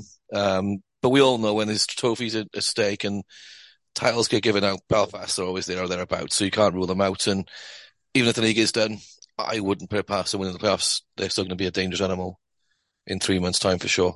They always will knock on the door. And they will always, they're just always there, give or take. So thanks to Will, thanks to Paddy uh, we move on to the next subject, which was the was semi-finals. Um, we had the first leg of the first semi in Glasgow, um, as they deemed it, the massive semi. Um, but actually disappointed a goalless draw. Um, oh, I know we talked to Will a little bit about it, but guys, was that Glasgow's big opportunity to really give them a chance to park the bus um, and, and make the final? I think so. I think um, to travel to Guildford is a big ask. It's not an easy ring to win in. Um, like we talked about with Will, it's still a team a little bit wounded from last season. A lot of the players on that team are still the same guys that missed out last season on the league, and I'm sure they've got a lot of points to prove to themselves and, and to the fans. The fans seem very nice about not winning. Um, they don't expect to win, but as a, as a professional, I'm sure every guy in that room, whether they're last season or not, they're going to be keen to to try and put last season's wrongs right. Glasgow, just like we said for the last couple of years, boys, I, I can't work them out. You know, they draw nil nil last night, probably not the result they would have wanted, and they go to Manchester and get battered seven tonight. So, uh, you know, I'm not, I'm not going to make predictions. I'm not very good at them, but I'd be very, very surprised if Guildford don't see them off. If they do, um, then obviously then play obviously either Coventry or Sheffield teams they've played a lot recently and they've got good success at. So if I was a betting man, yeah, I'd rule Glasgow out. They've missed their big chance, I think, and uh, Guildford got a great chance now of maybe even winning it. They have a great chance if they get past this next leg and not a team you want to really play in a one-off game. I was going to mention to Scott the one-off aspect that potentially is the fact, well, is the final, but for Guildford, um, whoever they face in the final, it probably is, is, is uh, current form probably as dangerous an animal in the league to having a one-off crab shoot for a title. Yeah, but I feel like Guildford can go a bit flat at times in the home rink. They a few times this season have gone up a few goals and it's been pegged back a little bit. And Glasgow have shown this year that they can perform away, and they've done it in the big game in in Cardiff. They've won in Sheffield without the pressures of that home rink where there are a few naysayers in that home fan base. I don't think it's over in the sense that Guildford are going to run away with it. Potentially an upset for me with the Glasgow clan. No pressure. Everything's on Guildford to win. Do you know the only disappointing thing is that Guildford's webcast isn't as uh, better than what it is because I can imagine that is going to be a bomb. But I agree with you. There's the potential. There's every aspect of a of a, a shock result there. Um, because they, I, I'm going to guess here that Guildford will go in with an element of expectation that they will do the job. They just have to do what they've done a fair amount and earned in one respect because they've got the form at the moment. But like I say, Glasgow, they don't give two fucks where they're playing because they know how to win in, in the games. Um, I, I, look forward to that second leg. Um, and obviously Sheffield and Coventry's first leg is on Wednesday. Um, we'll review that next week. Um, I'm, sure me and Scott will have a, a fun critique of that one, uh, and I look forward to that. However the hell that oh, goes. no, hold on. Let's. Um, oh, do it now. yeah, no, let's have a wee predictions on how the first leg goes. Uh, for me, um, the Blaze are going in with no fear. They will look at Sheffield's results this weekend. We no one expected the loss in Fife. From a league perspective, I think it's a good loss for the Sheffield Steelers because complacency setting in and just showing that oh shit we can lose. I was a bit surprised by the four goal give up against Fife tonight. It, it Blazer going in with no fear, and uh, I'm really looking forward to this two leg semi final. I'm looking forward to it, and I agree with you. It's a good thing, but I also think it was a timely kick up the arse, like you say, that they can lose. Um, I was impressed from an aspect of admitting that maybe outside noise in, in Fox's interview after the game, where it was complimentary of Fife last night and tonight. Um, that maybe that got to players. So it was a weird game tonight. Um, I, I, in fairness, the results more important. Um, if I'm also honest, I think last year we lose that game tonight. Truth be told, um, I think it has the aspect or the prospect of being an absolute barn burner both legs. Um, if you can get two, 2,200, two, three, and get that building rocking, you have every chance. If I'm honest, even I, I think that we will take a goal lead into Sheffield. I think it's going to be one of them type of games and then it'll be interesting for the the second leg because you know, in fairness, who, who you can say three goals is great, but Belfast had four and, and, screwed it up in a period. So that wouldn't put me as off. I mentioned before, sorry to interrupt, mate. The one team that you don't want to piss about with, you either shut down and, and give them no life because they'll bite on the ass. At the moment, is still the Coventry Blaze. Can I be cliche? Go for that, it. That first twenty in in Coventry is massive. Ma, that was the way I was thinking. Yeah, it is, it is massive, and uh, just because at the moment the Blaze are, we're mad, we are silly, we're, we're bizarre. We can give up a three goal lead and come back, or we can go up two and the other team can come back, but just don't want to do that against Sheffield Steelers because the firepower they have. So that first 20, just chill. But I'm more than happy if you say you go up one goal and we take it to Sheffield. I'm happy with that because we can frustrate the Sheffield crowd. And we have taken both games in the league to overtime. You can do. Um, before we bring John into it, I feel because the one thing that I would say would on history go against us is our form and ability to deliver on games with big crowds, big expectations, like a big league game, like a semi final second leg. This year, we've delivered with big crowds and games that actually year before we would have not played well and not won. We've actually played very well and won very, you know, very comfortably. I'm not saying that's going to be the case against Coventry Blaze. I don't expect anything, you know, comfortable at all. You know, it will definitely not be decided. It will not be a blowout. It will, it'll, there'll be none of that at all. But if we can take a lead of some description to back Sheffield, I, I, I feel that we will have more in, in our favour. And just as long as we just play our game and not go, yeah, we've done it. It's all done and dusted. Because at the time we do that, we're out of the cup. Well, just does anyone know, John? Mm-hmm. Is um, Johnny Curran available to play this game? Hmm, interesting question. I'm not actually sure the rules. You know, they're not convinced the league knows the rules, to be honest, and they're generally there to be sort of broken by certain organisations. I can't see why not. I mean, at the end of the day, oh, well, I guess he did play for Belfast, didn't he? I'd have thought when he came in late. He played against you guys, didn't he? Cup side. Yeah, so should... who knows? I don't know that. That's an interesting one, that. That is a very interesting one. I'm surprised Scotty would take a 1 0 loss, or one goal loss rather, back to Sheffield. I wouldn't fancy your chances with with a goal behind and a home leg to come. I think timing wise, Coventry may get lucky on this one because uh, my boy Newman got hurt tonight.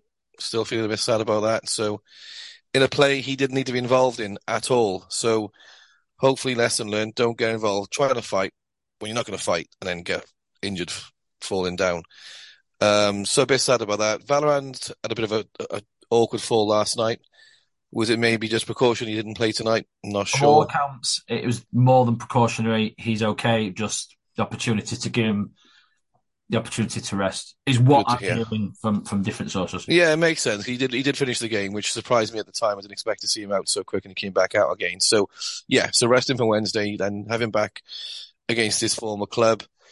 I'd expect one, maybe even two players will have to come through the door um, at some point next week or two. With Duma being out long term now, maybe a season never could be done. Oh, I, I can't, boys. I'm I'm struggling with this one. I really am because uh, nothing would surprise me. The the way that Sheffield have been playing prior to this weekend would have been super confident to win both legs. If I'm honest, there were signs on Saturday that they were just a little bit fatigued, and then where there's maybe a little bit of just, I don't know, just rocking into Fife expecting to win, you know, maybe not being as fired up as it should have been. Fife playing with three in Port D and a forward playing on defence to give them two rolling lines of D. You thought, yeah, it's going to be an easy win. No one really did themselves any favours, um, especially the forwards. Tonight, in the first period, they came out flying. The three one up, could have been four, five, six, and then Fife came back. I think a three-three draw on on Wednesday. That's my prediction. So I think both teams will be fairly happy with the tie because it gives Coventry a chance to nick it in Sheffield. I don't think Scott, you know, his confidence may be a little bit, maybe too far that stretch to win in Sheffield by at least two goals.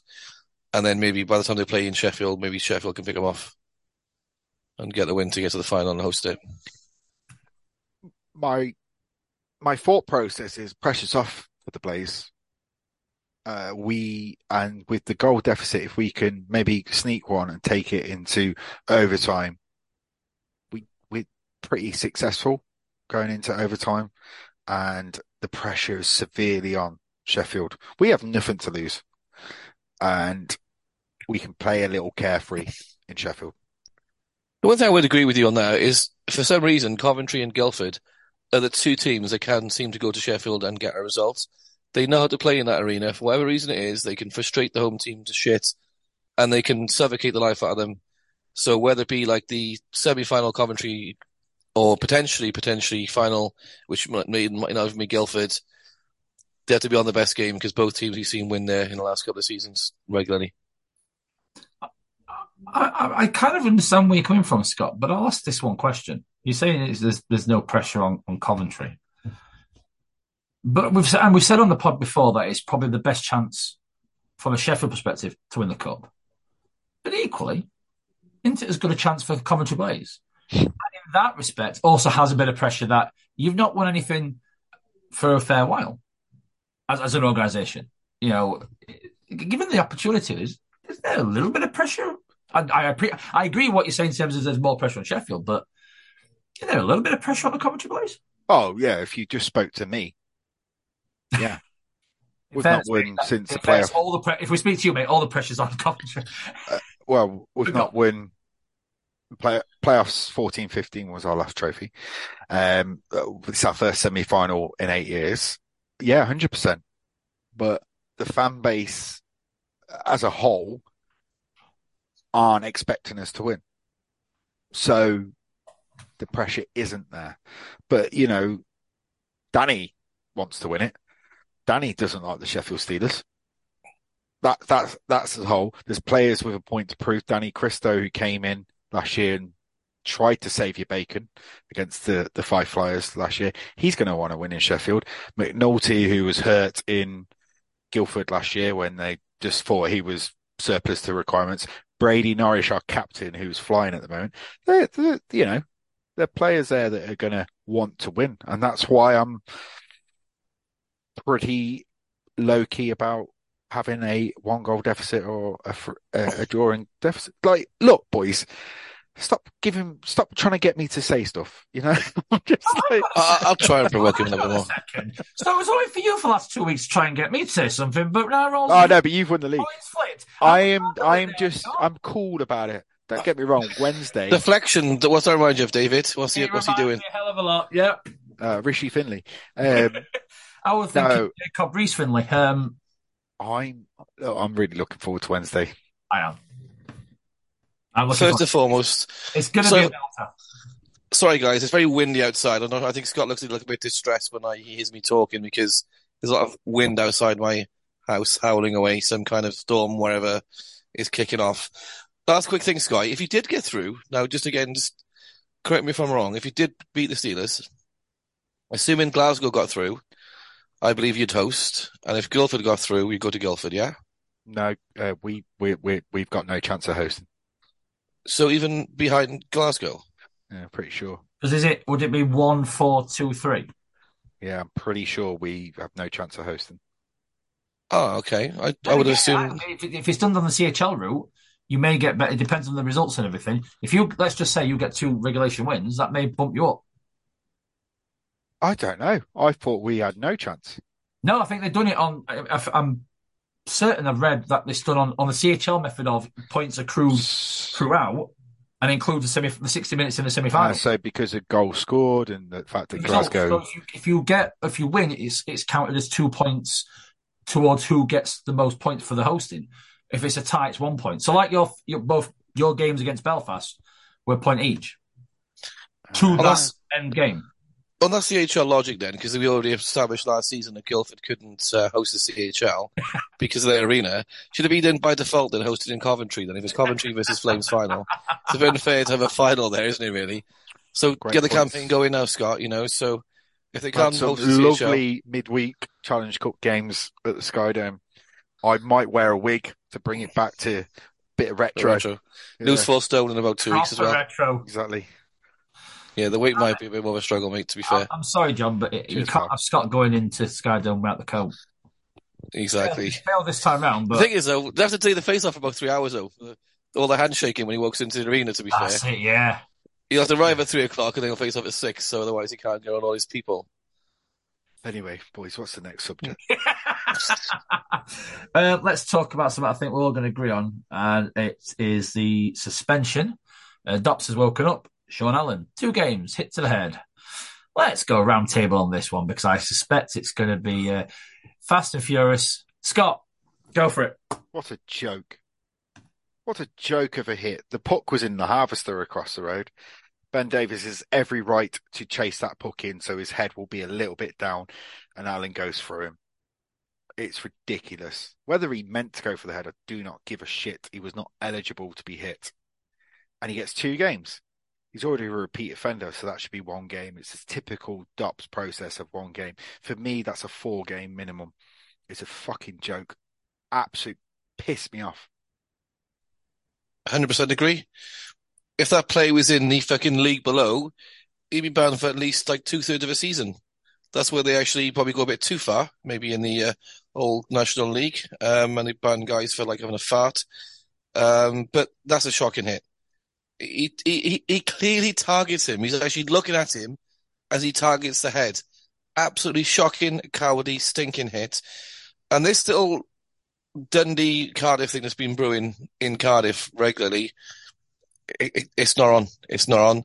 There's been a few dirty plays happening, and uh, Dundee taking a few liberties. And I think it's up to Cardiff to try and sort that out because you had Riley Brandt, to be fair to him, then had a fight with uh, Britain, twice his size. Fair play to the guy. He went with a guy like way bigger than him. You can't have guys like Allen doing that in your in, in your rink and getting away with it. And DOPS, as we keep just seeming to say all the time, absolute joke. Like Scott said, a repeat offender. That's going to be worth at least a game. And the and the hit itself is at, at least three, at least three, two games. Where's the sort of warning, like the players not to do these plays? Because worst case, he misses a weekend. Absolute piss take. I agree with Scott, apart from one thing. Um, it's the games. For me, that's five to eight games, and I'll I'll explain why I think it's um, more. The way the hit's made, it's not like it's a hockey play. That is no way a hockey play. Um, he, he's gone for the head. Even though it's the arm or elbow, he's gone for the head. Now, I joked yesterday. Sorry, David. Can I just ask you a question? From the, from the point I've seen, I feel he's just kind of went into him, and I'm trying to give the guy the benefit of the doubt. What do you say that makes you feel like he's gone for the head? I thought he was just trying to take him out. So Uh, the, the way, so he, he- for me, he's he's he's gone lead elbow and he's gone towards the first bit that he could get to, and that was the head. He's gone to the head. He's, he's not gone to the person because, in fairness, he could have from he's gone from behind and he's waited till more or less level from what the only view that's been available. He could have just cross checked him from behind. That wouldn't have been as it wouldn't have been as bad. You know, it probably would have been you know a, fair penalty. But to me, he's gone there, elbow up. Let's just go for him. I think that's shit. It's a shit play. Um, I don't, I, and I, un- I appreciate where you're coming from in terms of giving him the benefit of doubt. To me, I watched that play. I've watched it a couple of times. There's no benefit of doubt. I don't feel that um, he has. He's, he's took care of business from a hockey sense. Um, I agree with you all. I'm going to nick a phrase. Dop shit the bed on this one. How on earth they can give that two games? We've said a number of times, players are the assets to the game, and they're the ones that sell. And I know it's only the elite league, as everyone likes to say, but player protection is still as crucial. It's still as key. For them to say that that type of hit is okay for two games compared to other stuff that's similar in terms of number of games they've received and not as dangerous play, I, I, I just can't follow the logic that's been applied by DOPS. And I'll be honest with you, it's not on par with. But the outcry on Galakos and, and in terms of the outcry, not the scenario, the outcry, should be the same. Because that is no way that's two games. It's like John said, it's a weekend, it's a piss take. And, and Ben Davies is like, well, where's my protection? No, this league did a lot of good work, a lot of hard work, absolute hard yards to get a good reputation. And it had got, it has a good reputation. But when you see shit like this, that heart that hurts the reputation. Because when you see stuff like that, oh, I can get away with it. But a good player, you know, let's say Sheffield top player or a Co- Coventry top player, or that you know, let's just say commentary somehow, I say somehow disrespectfully, they get some someone with a lot of AHL experience recently. They come in next season. He does his research. You know, because every league's going to have hits that are just not good. They're going to be shit hits. Oh, going to punish you with two games. Do I want to go and play that league? Do I want to apply my trade in that league? And there'll be the questions, and you hear players say it all the time. So to me, it's it's it's just a fuck up on on epic proportions. I don't get the whole whole play though because it's in the nothing part of the ice. Like, he's a player that's not going around antagonizing their players. He's not a guy who's been a rat all night and he's thinking, right, I'll show you, you little shit. You know, you can't, you know, do this to my team. Ben Davies is not a dirty player. Never has been, never will be. You know, he's no threat to your team in terms of he's a good player, but he's not running around like taking guys' heads off. If he did it to Riley Brandt, maybe could have stand a little bit because of a bit of previous, you know, going on as well. But why Ben Davies? It's a selfish play. He's hurt his team. He's hurt his team. That didn't happen. Davies John- won about to score score a goal. John- it makes no sense. He didn't hurt his team because there was no penalty called on the play. That's another, Exactly. That's- That's, that's a, that's a joke. Exactly. So more fools, you know, the I'd officials love were. to see the wide angle of that of where the view were, because if if there was a good view of that play, I agree. I agree with you, Scott hundred percent.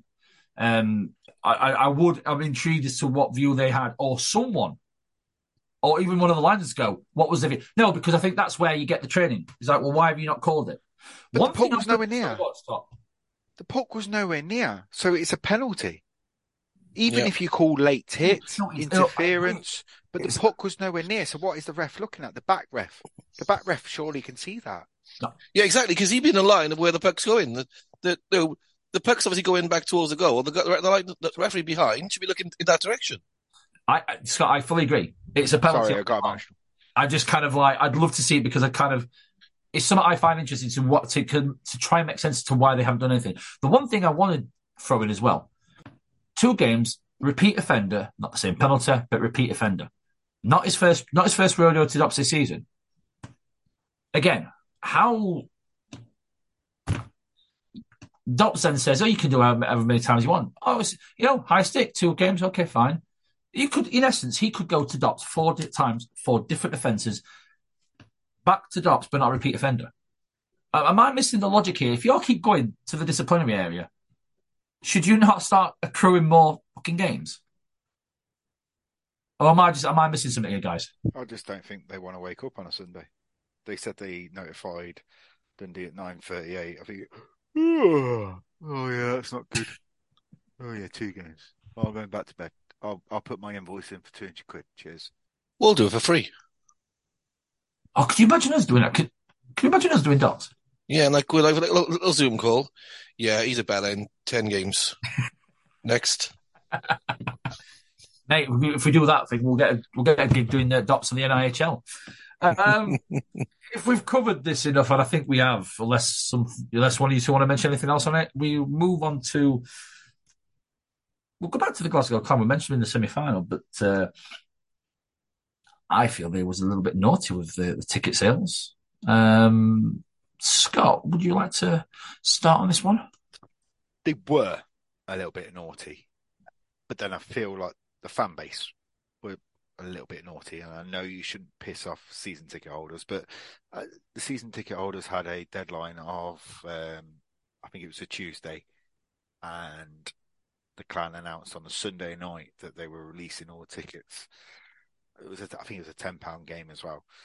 Uh, as a season ticket holder, if you're going to buy a ticket, I feel like you would have bought a ticket. It's not like uh, it's a payday weekend you don't get paid on Sunday and it's, it's not the end of the month. So if you're going to buy your ticket, you're going to buy it.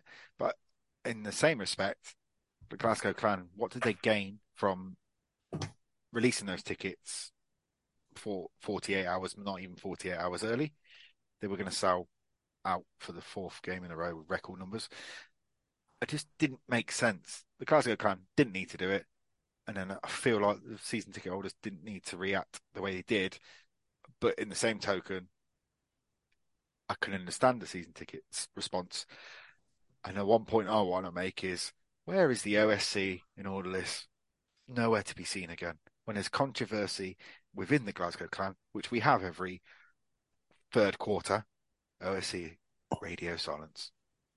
Bunch of frauds, aren't they? They didn't only, they didn't only speak for the fans. Like you said, they got previous for doing this, to be fair. They're there to be sort of step up and be counted when the fans need a voice. I agree. I think it's a little bit of a more drama than it needed to be, to be honest with you. Does 40 hours make much difference? The buy-in, possibly not too much, really. Equally, did Glasgow just jump the gun a little bit by bringing it forward by 24, whatever it was, 24 40 hours? There's no point in pissing your fans off for the sake of pissing your fans off. And that's what he did. Um, and if they left it till the Tuesday, wherever it was, and then they would have had X amount of days to sell out, they would have still sold out because, again, by the same token, they sold out the previous three games. So it would have sold out. It was all drama for nothing. And then they went into a bit of a PR overdrive. Oh, by the way, he's back next season. He's back next season. Just to try and make people forget while they fucked up. So, bit sneaky that, to be fair. I don't think for one second they'd be announcing those players coming back next year if they hadn't fucked up. So, bit of damage limitation, I think, at that point anyway. But, yeah, I mean, it just seemed to be just unnecessary, the whole thing, to be fair. And both sides were possibly a little bit in the wrong. We were due something to fuck up at the clan, weren't we, this year? It's, it's around time. It's the annual thing. Um, not as bad as last year, but we were due something. And you kind of go, was the clan, was it worthwhile them kind of doing the release less than 48 hours? Probably not, because it would have sold. Equally, was the, the outrage worth it? Probably not. I agree with Scott. I think what Scott said in terms of if you're going to buy a ticket, you're going to buy a ticket. Um, if you're a ticket holder, because you get the first dibs on your seat. So I don't. In essence, it's much ado about nothing. And again, though, yeah, supporters club, very quiet. And knowing how supporters clubs work across the country in terms of how hardworking they are in general, and yes, some work harder than others, and some have better opportunities and better working relationships, etc., etc., etc. But the OSC, they, they, again seem to be wanting a little bit on this one, and it's do they want to rock the boat? And are they? Is it an organisation that is scared of rocking the boat? You know, they'll take them, they'll take the currency from the for the membership, but do nothing for it. Uh, if, if I'm a Glasgow fan, I'd start asking questions. I'd, I'd, start asking questions as to what and why and, and how are they going to represent and how can they get to the management ear to say, is this the thing you want to do? I think they need. I think the fans of Glasgow probably need to kind of start asking that question a bit more of the OSC, or at least the members, because it, you know, you could outside looking in, you could say they've let them down, and is that a good thing? You know, you look at it from the scene ticket sales; they've done well on that front. There was an air of positivity, kind of new regime, and everything and all that. To kind of have these little things, it's it needs someone to kind of say, we, ha- we had a bit of a, a bad do last year. We don't want to go back to pissing off as fans on purpose, unnecessarily. And I think there's been a a few a few missed opportunities across the board. Let's say. I wouldn't mind trying to get Mr. Aaron Murphy on. Maybe we should. Maybe, maybe, maybe we should try and ask him. Just to because fans want answers, and um, he is doing a very good job in what he's doing. Yes. Uh, with the the clan chats, with the stuff that he does in the webcast, I feel he'd be very very beneficial guest. So hopefully that can happen. Well, I think we'll start. We'll ask that question in due course. I have nothing else on the agenda, um, so we'll move on to AOB. I've got one. Um, John, what's yours? If you have any. Uh, Nottingham Panthers season over. Uh, we obviously don't know what's been going on throughout the season, and we know that uh, it's been tough. And I feel for the fans who go week in week out, and I feel for the uh, players are still trying. Um, maybe the seven obviously still struggling, but they're just not even in games. They got battered again tonight. They've lost the last four or five. Um, they play Sheffield at home next game uh, next week, so maybe that's probably the team that they'd love to get their sort of season back on track. Where's the leader? I understand there's like a language barrier, of course. He's not English first language. By the same token, Pep was doing, you know, interviews pre-October. Um, he had like striking out tonight after the game, laughing and joking. And I'm just, I'm just not sure what's going on with Nottingham. To be fair, it just seems to be that the gap between them and the eighth spot is getting bigger and bigger. And whilst they've got games in hand, they need a bit of a run of form now to try and bridge that gap. And uh, Nottingham not getting to the top eight seems a ridiculous statement to make in any year, um, especially they started the season so well. But i am worried for Nottingham. I think that uh, the longer it's going, the gap's getting bigger, and they may not even qualify for the top eight. What are your thoughts, boys? Different scenario, but it's similar to when Cardiff didn't make the top eight. Um, however many years ago, where where they just even met the the, the quarterfinals. Completely different scenario. There's this. There's obviously you know the, the, there's there's something missing in that team, and yes, it's been well documented of what's happened, and a lot of people, rightfully in one respect, are praising him for at least keep it going. But from a team perspective, they need to have something, and whether they are they're trying to get more bodies in to really generate some some freshness, some positivity. Uh, I don't know. And know, is Omar and and Pep scouting the market? I feel they need to just to give them something to kind of give them opportunity because I'm with you, John. I think the gap's beginning to starting to get bigger, and with their run of form, and they'll see that gap get bigger. They're just going to be like, "How on earth are we are we making that eight spot? How?" Um. So if you look at it from a Nottingham perspective, again, considering all all what's happened, there's some questions that may need to start asking as to what are they doing to try at least put all their eggs in to get eight spot. Look, they need to do something, and I'm a bit perplexed how they've not done anything. Nottingham as a venue to play in, great. City to live in, great. And a story that you could come in and win a trophy if you got the playoffs would be a fantastic story.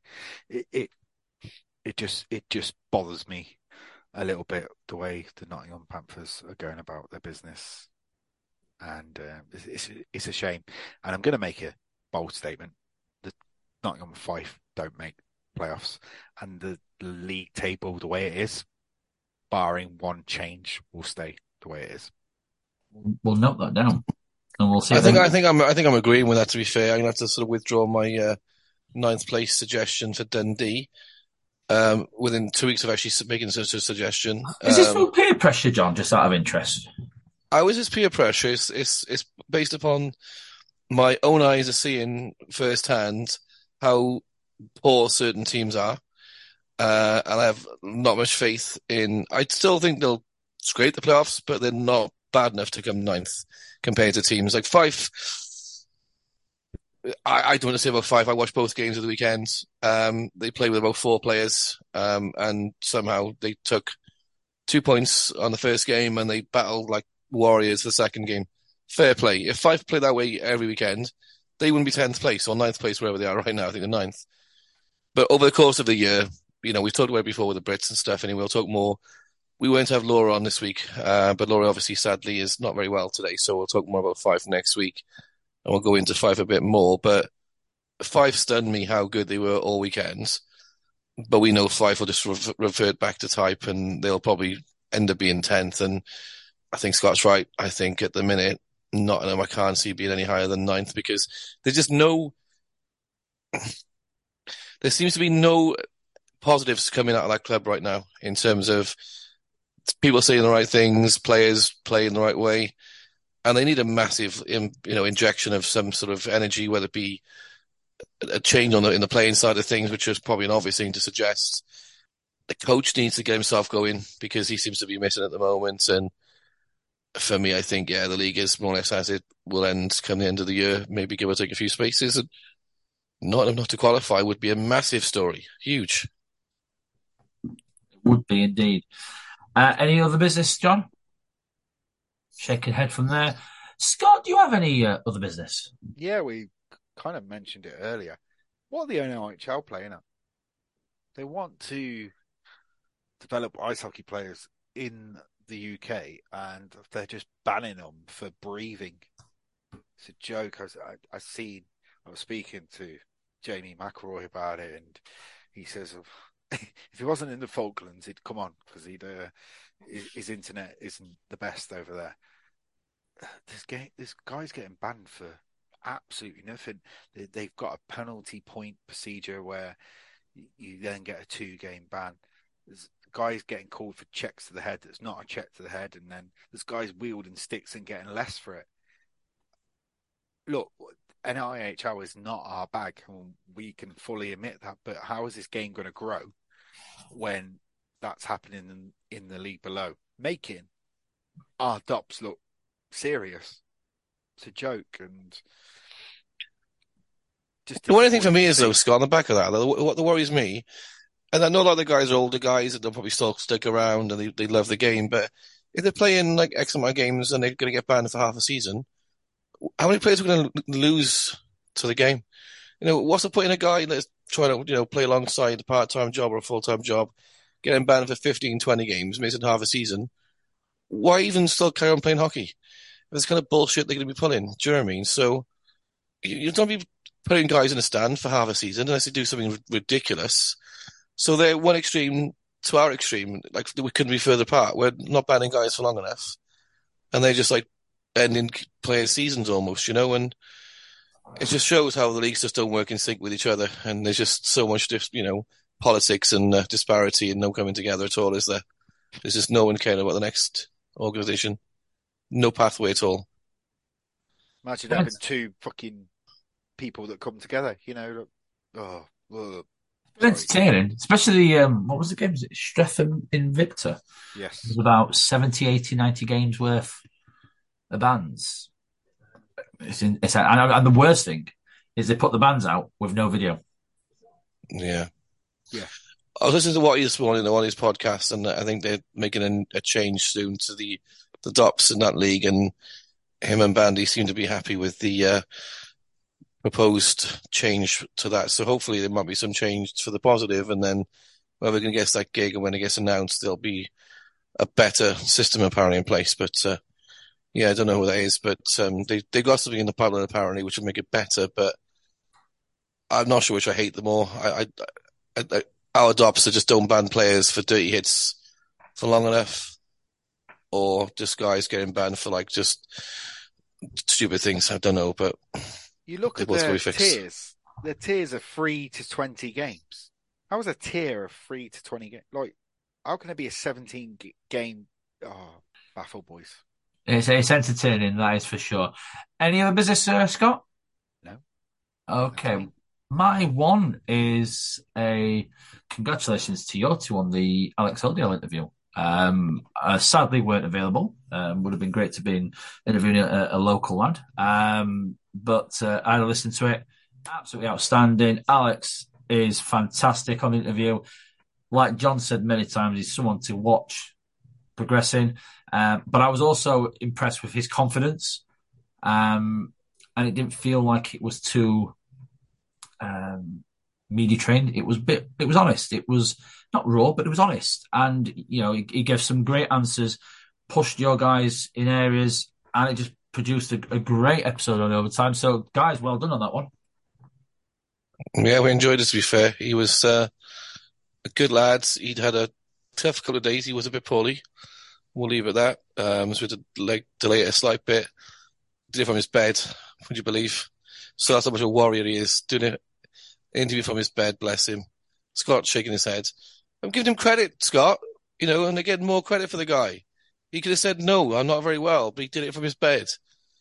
And yeah, he's a mature guy.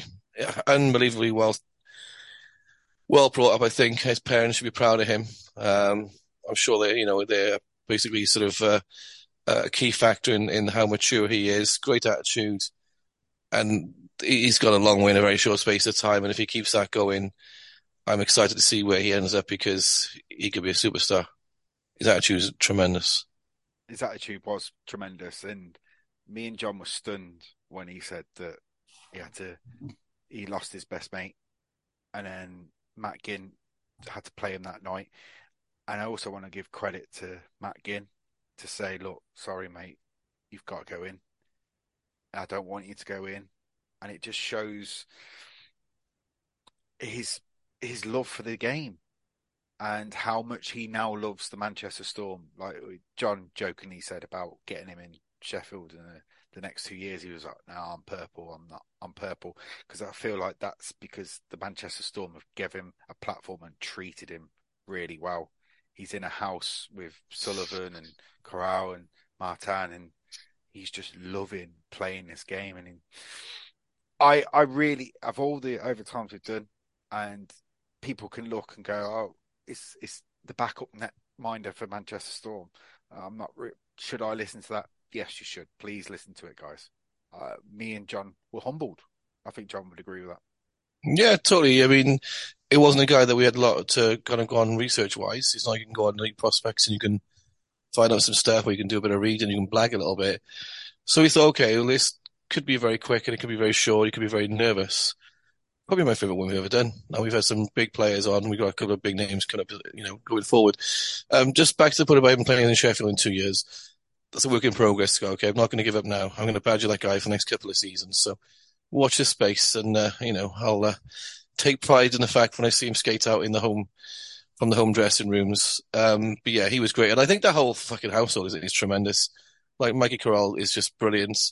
Sally is brilliant. Have him Matt on at some point. I just can't imagine the fun they must have in that house because they're all good characters and all good, down to earth, good blokes. And I agree with Scott.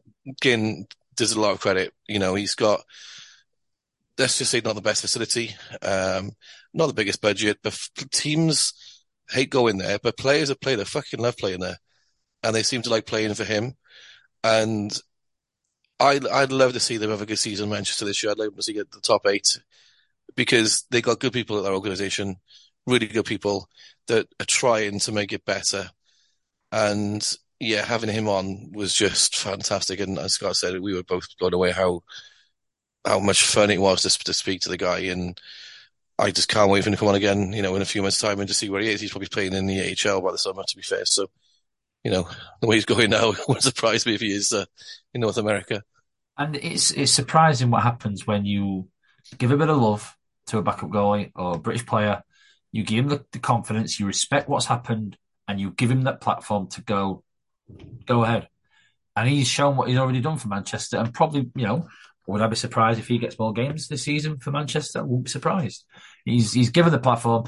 It's showing what I mean. It was hilarious that as fans are already calling for Ginn's head uh, in Manchester, and you're like, the job that he's doing, the stuff that he's doing at Manchester, in his first coaching job, and you what you hear, and it's not the cliched stuff you hear from people and players, but the stuff you hear and the stuff you see, you're like, now he's got them doing some good stuff. You know, you've yeah, you've got a, a coach that will develop a mold. Yeah, you know, they may have a bit of a, a, a goonish element when they need to, but all hockey teams do. They've not only got a coach, but they've got a backup who theoretically they could be the next Hull that take a punt on a guy to be the starter, be the next Ben Bowns. Who knows? time will tell on that one. But no, seriously, guys, you're a great interview. Um, just a shame I was at a party that I couldn't uh, join on to that. So I think that's all for any other business. It's been a bumper one again. Next week's will be the last bumper one, and we're back to our short, sharp, and swift hour episodes. Um, so socials very quickly. X, Instagram at Free and Free Podcast UK, Facebook, Free and Free Podcast UK, do the searching. Spotify, if you want us to there, subscribe. We're getting great numbers on there. Um, thank you to everyone who's listened to our midterm reviews. We've, we're, we're surprised just the numbers. We, we weren't sure how you guys and girls would actually receive the longer episodes, but you have done. Thank you ever so much. Um, let's call it a night, guys. John, Scott, thank you as ever for your, your time this evening. Thanks, guys. Past midnight, past, past Scotty's uh, curfew usually. So I think it's time to uh, let Scotty do what he does best. What? Go to sleep? Uh, yes. but you know, uh, you got to do something else before you go to sleep, mate. Okay. Um, what? you can tell he's getting tired. You know what I mean, Scott. Uh, Blaze four point weekend. Let's goes the gate. There you go. There we go. That's the gate close on another episode on the Free and Free podcast.